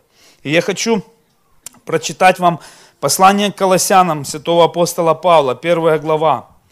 Здесь Павел к Колоссянам обращается с таким призывом, как бы, с таким увещеванием. Он объясняет, растолковывает им, что они имеют, во что они уверовали. Он растолковывает этим людям, христианам, этой церкви в Колоссах, он растолковывает им, что они вообще держат в своих руках. Может, мы сегодня не до конца просто понимаем, что у нас есть. Может, мы не до конца понимаем, в каком мы находимся все оружии. И поэтому затихли, потеплели, инертно катимся, э, ходим в церковь по воскресеньям, посещаем. И на этом все. Давайте прочитаем с вами с 9 и по 21 стих будем читать. По 20. Павел говорит, посему и мы, внимательно давайте прочитаем эти строки. Посему и мы с того дня, как о сем услышали, не перестаем молиться о вас и просить, чтобы вы исполнялись познанием воли Его, во всякой премудрости и разумении духовном. Вот это задача церкви, чтобы мы занимались познанием Его воли. Знаешь ли ты волю Божью в своей жизни? Знаешь ли ты волю Божью? Если мы не знаем воли Божьей, написано во всякой премудрости и разумении духовном. То есть, наконец-то нужно переместиться нам с плотского мышления на духовное мышление. Помните, Иисус учил, помышляйте о горнем.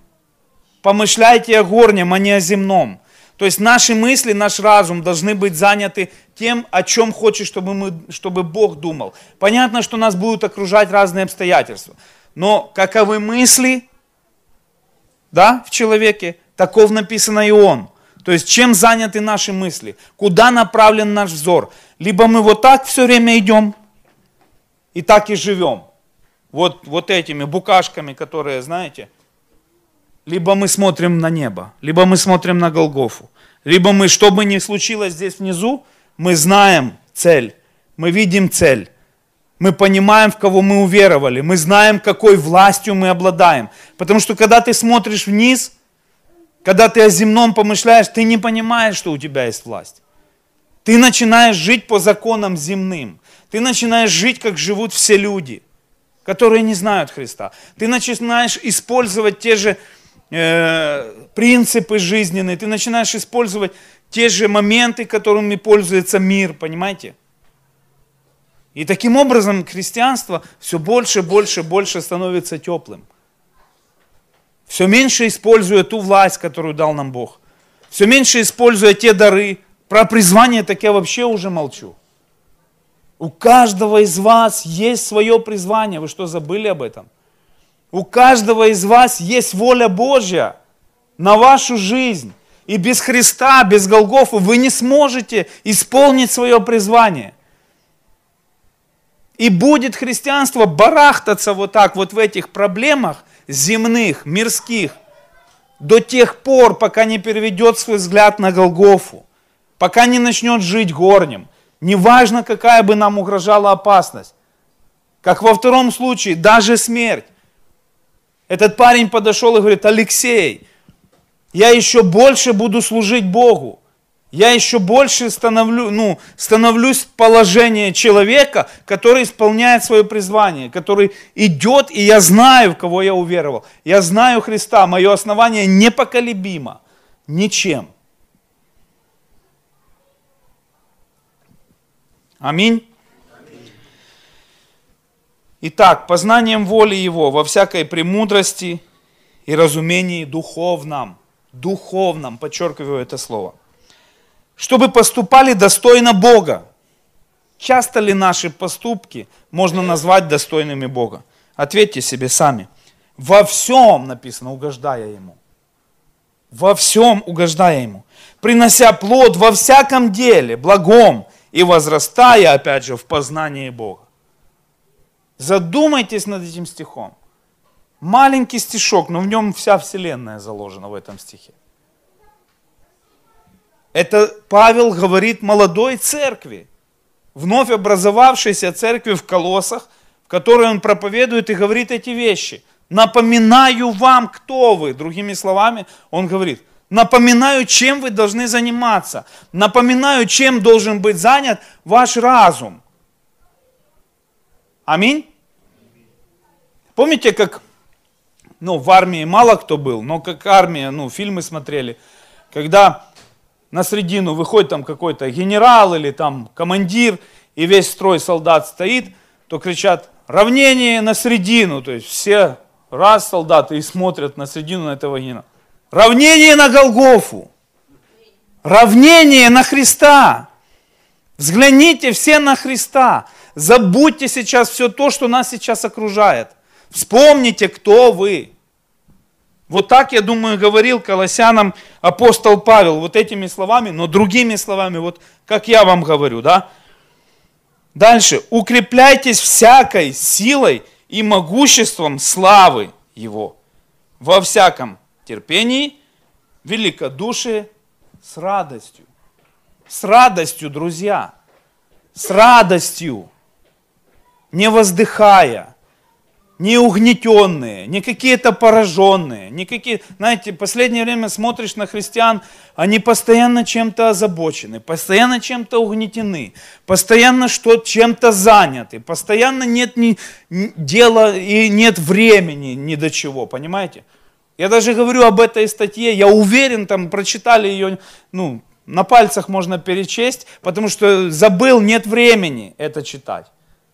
А еще, когда мы смотрим что-то толковое читать, пролистали, что читать долго. Все, закрыли тему. Так или нет? Тут уже пастор в группу скинул. Да утрудитесь же, почитайте. Посмотрите, какая потрясающая история. Ее можно 5-10 раз перечитать. Серьезные вещи написаны. Чем занят разум? Каковы мысли, таков и он написано. Аминь.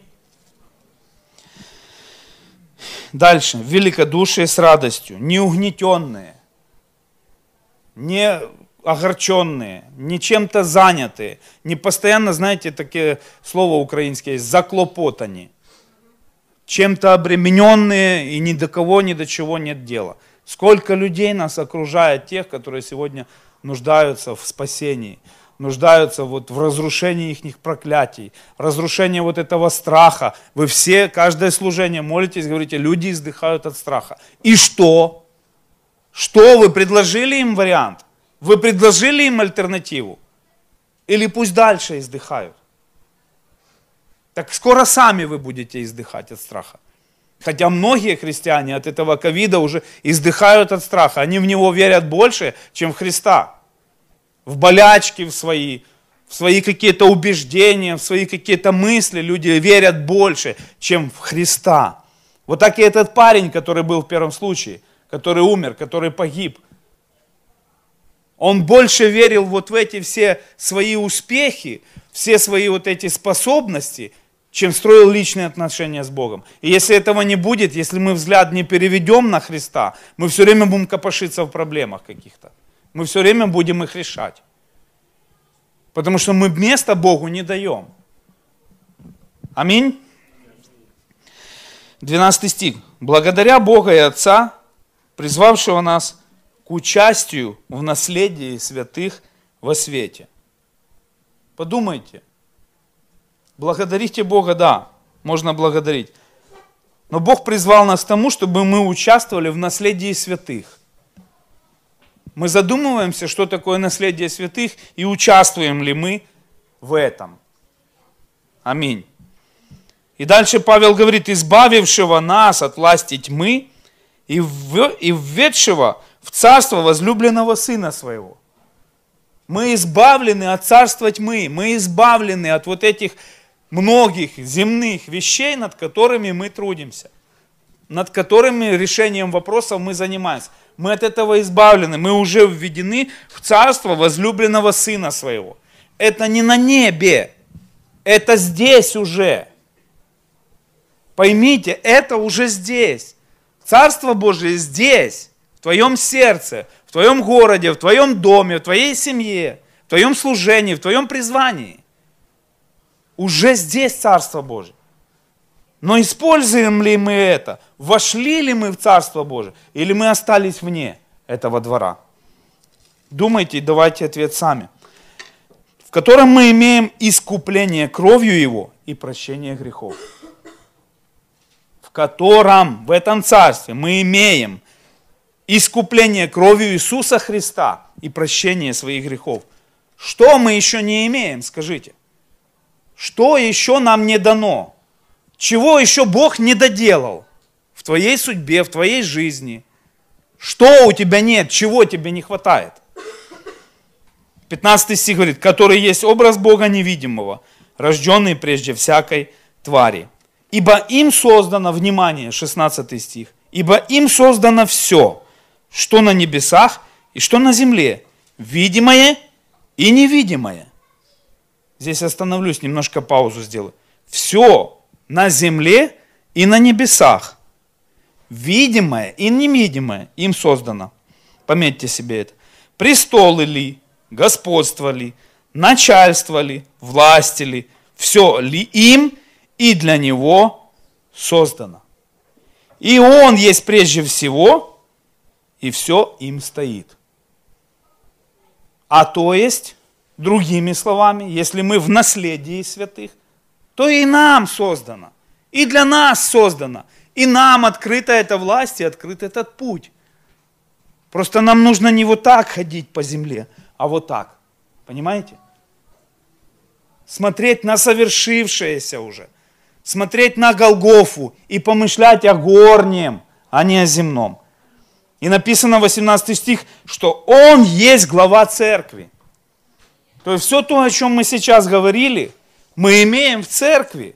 Потому что Христос есть глава церкви. Он начаток, первенец из мертвых, дабы иметь ему во всем первенство. Ибо благоугодно было Отцу, чтобы в нем обитала всякая полнота. Слышите? Скажите, всякая полнота. Всякая во всех сферах полнота, понимаете? Вот чем мы должны заниматься. И чтобы посредством его примирить с собою все, умиротворив через него кровью креста его, и земное, и небесное. То есть на земле и на небе мы имеем власть. Иисус еще учил, что то, что мы свяжем на земле, будет связано и на небе. То, что мы развяжем на земле, будет развязано и на небе. И если наши мысли другие, если в наших мыслях это не господствует, то получается, ну, беда будет будет беда, если наши мысли этим не заняты. Если наши мысли заняты другим, то предложу вам другой стих. Предложу вам другой стих. Это послание к римлянам, первая глава. Послание к римлянам, первая глава. 28 стих. И как они не заботились иметь Бога в разуме, если наши мысли не о горнем, если наши мысли не о том, о чем проповедовал апостол Павел Колосянам, о чем он говорил, настаивал им, целую главу написал. Не просто сказал, помните, думайте, кто вы есть. Пытался поменять их менталитет и мышление, вот как я сейчас пытаюсь донести. Прочитал эту историю, прочитал послание апостола Павла. Пытаюсь донести, чтобы наш фокус хотя бы сейчас, да, переключился на Голгофу, и мы отсюда вышли уже думая о горнем, помышляя о горнем, чтобы наши мысли, наш разум были заняты сейчас Богом, когда мы отсюда уйдем. Не на неделю, не на две, А пока мы живы на этой земле, чтобы наш разум, наше мышление, наши мысли были заняты горним, чтобы мы занялись тем, что думали о том, что совершено, какой властью мы обладаем, какова воля, с благодарностью, с радостью, познавая Его в личных своих взаимоотношениях. Вот чем мы должны постоянно заниматься. Принося всегда добрый плод. Слышите, написано, всегда принося добрый плод. То есть всегда служа, всегда проповедуя людям, всегда спасая людей. Аминь. Но так как они этого не имели, ну не хотели они об этом думать, не имели. Написано так.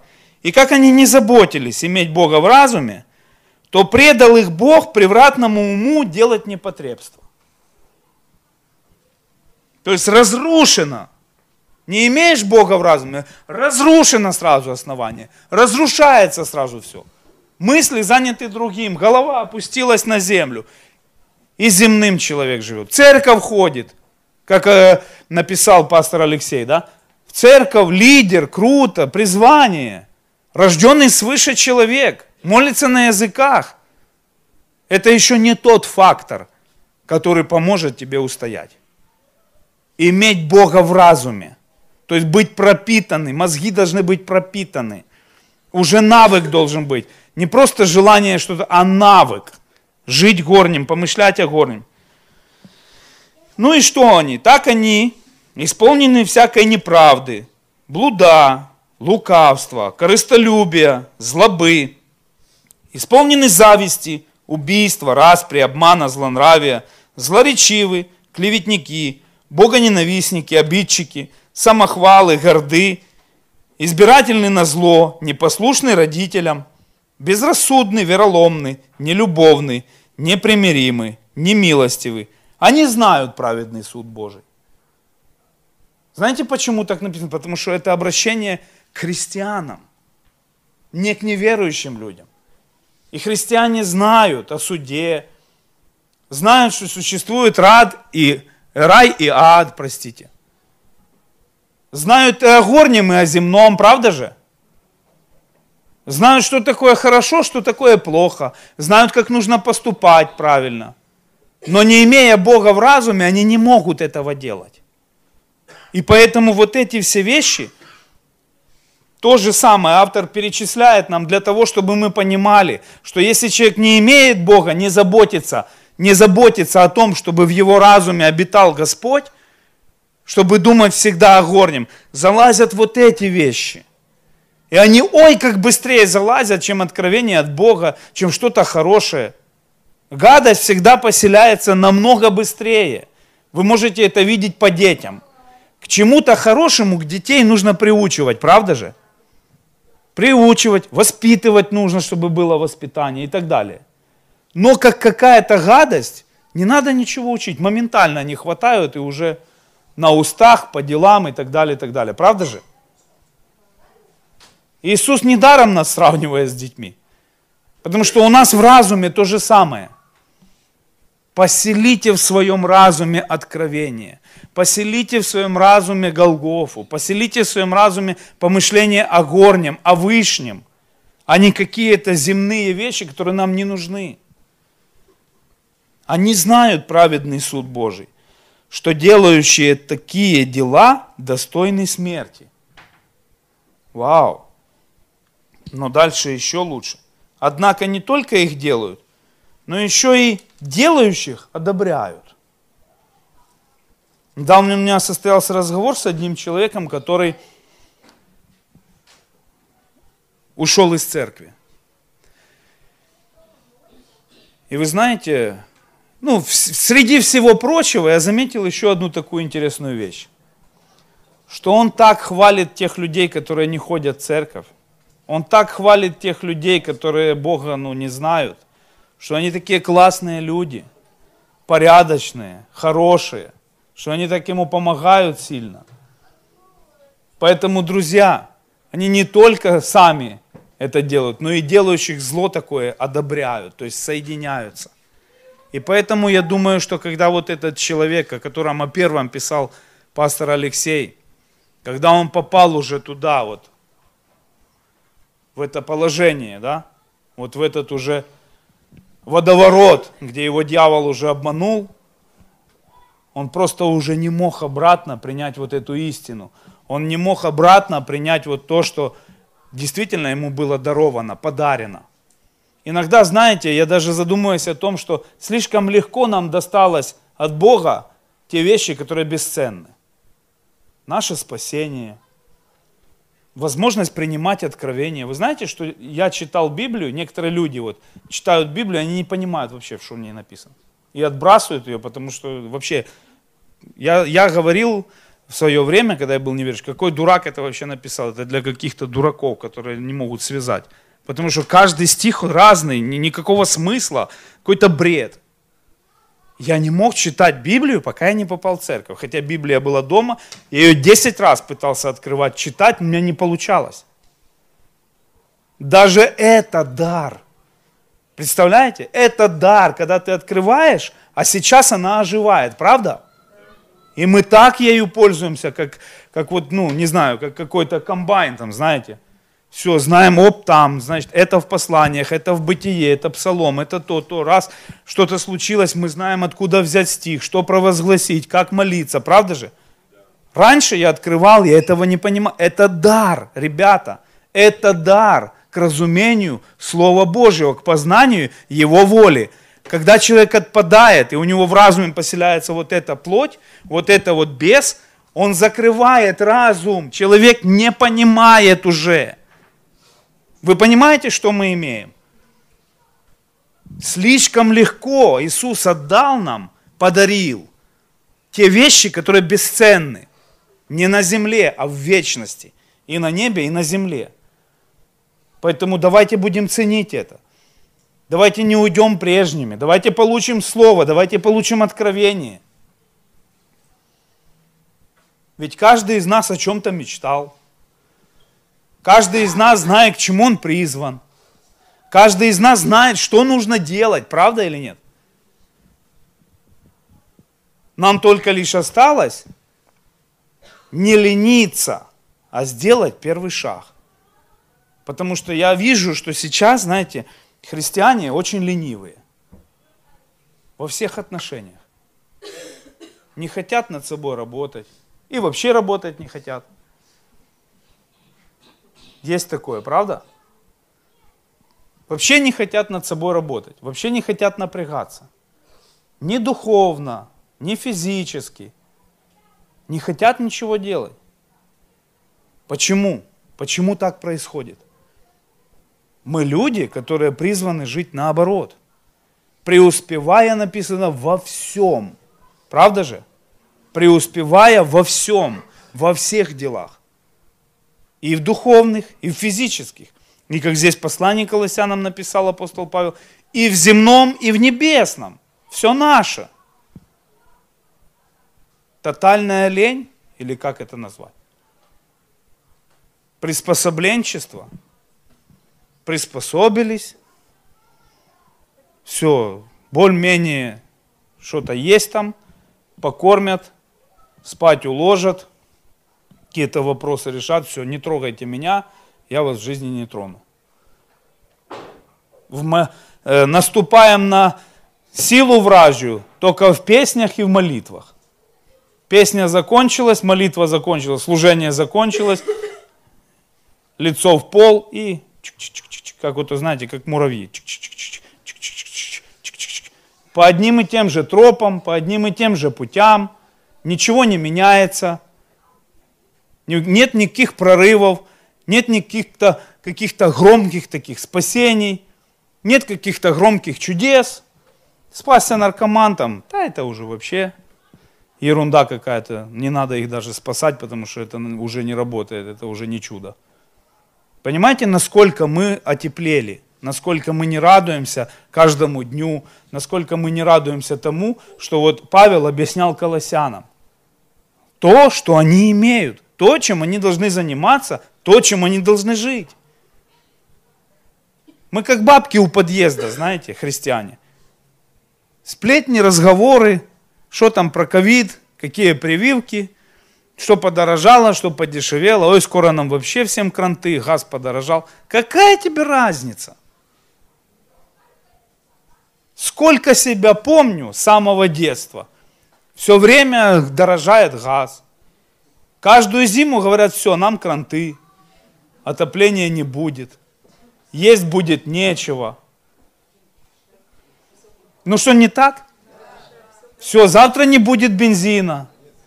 Завтра будет конец света. Что еще там у нас было? Да все, что угодно. Все, что, знаете, ну простите, ну какой-то дурачок сказал, и все а, подхватили и побежали. И христиане следом за ними. Нас маленькая горсточка, но мы должны идти в совершенно другом направлении. Не туда, куда толпа плывет, понимаете или нет?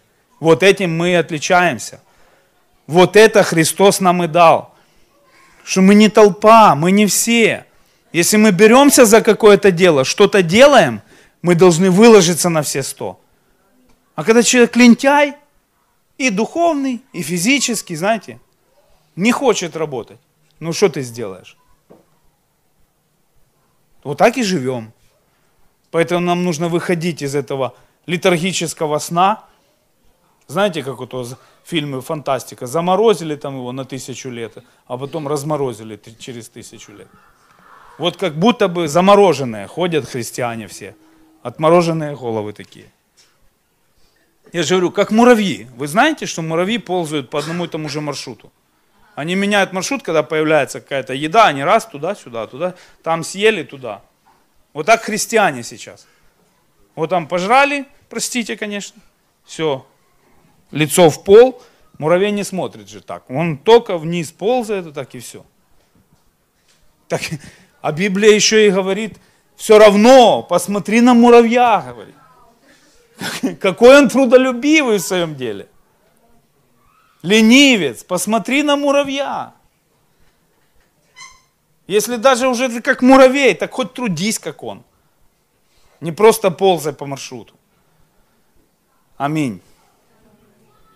Меня очень тронула эта статья э, пастора Алексея. И я решил из, ну, из этой ситуации сделать эту проповедь, поговорить об этом. Хотя давно уже эта тема как бы напрашивалась, но меня очень тронула эта статья, потому что очень многих людей мы с вами знаем таких, которые вот в первом случае описаны. Хорошо начинали, и где они? Даже те, кто не отпал, не умер. Я знаю много ребят, которые были служителя, пастора, которые сейчас никто, вообще зовут их никак. Которые побросали свое призвание, побросали свои семьи, побросали служение, побросали церкви. Ничего не делают, ничего не происходит. Основание. Основание. Малейшее приходит какое-то сопротивление, и христиане сдаются. Малейшее какое-то сопротивление. Знаете, я занимаюсь одним делом, и бывает так, ну, в сфере продаж бывает так, что тебе говорят нет. Нет. И человек, услышав нет, опускает руки. Или в сфере спасения. Ты проповедуешь, тебя не слышат, и все, у тебя опустились руки – все, я, а, я не могу проповедовать, меня никто не слушает. Какая тебе разница? Тебе просто нужно делать это и все. Делать это и все. Проповедовать все. Спасать людей все. Ходишь на работу, занимаешься бизнесом, делаешь это и все. Но ты же не лентяй, правда же? Ты же хочешь наполнить Царство Божие, чтобы люди как можно больше были спасены, люди как можно больше познавали Бога, люди исцелялись, уходили из депрессий, их семьи спасались и приходили в церковь. Что тебя остановит их нет? Или непонимание? Но Библия говорит, как слышать без проповедующего? Ну как? Но если никто не придет и не расскажет, как слышит, как услышат. Я тоже, первые, когда мне люди подходили и свидетельствовали о Боге, еще в 90-е годы, я еще там юношей был, я тоже говорил, да отстаньте от меня, вы что, какой Бог? Но потом пришел домой. Что-то случилось. Пришел домой и начал думать об этих людях. Они уже ушли, они, может, обиделись даже. Вот видишь, Бог, я ему проповедовал, хотел его спасти, а ему ничего не доходит. А я приходил домой и начинал вспоминать об этих людях и о том, что они мне рассказывают, что Бог любит меня, что Он есть, что Он ждет меня. Думаю, странно, зачем я им понадобился? Понимаете? Я еще наркоманом тогда даже не был. И потом пошло. Я стал употреблять, моя жизнь стала хуже, хуже, хуже. И на протяжении всего этого времени я помнил тот разговор. То есть, понимаете? Наша задача сеять семя. Неважно, сколько раз вам скажут нет. Этот принцип работает во всех сферах. Не только в проповеди. Вы это можете применять в бизнесе. Сколько людей начинают, например, бизнес и не получается. В одной сфере, в другой, третьей, там, там не получилось, там. Все равно человек должен сеять. Прочитайте про Исаака. Помните Исаака, такого персонажа в Библии? Он сеял в засуху. Земля высохшая, ничего не дает. Все, последние семена, последние, может быть, деньги, последние уже все. Человек думает, все, ну банкрот полный. Но он не слышал слова «нет» в своем сердце. Он сеял и все, потому что он верил в своего Бога, который сказал ему «благословлю, благословлю». Настойчивость, верно. А это тоже фундамент. Тоже из этой же статьи, из, этого, из этой же серии. Этот парень в первой части, да, сдался при кризисной ситуации. Во второй части парень не сдавался до конца.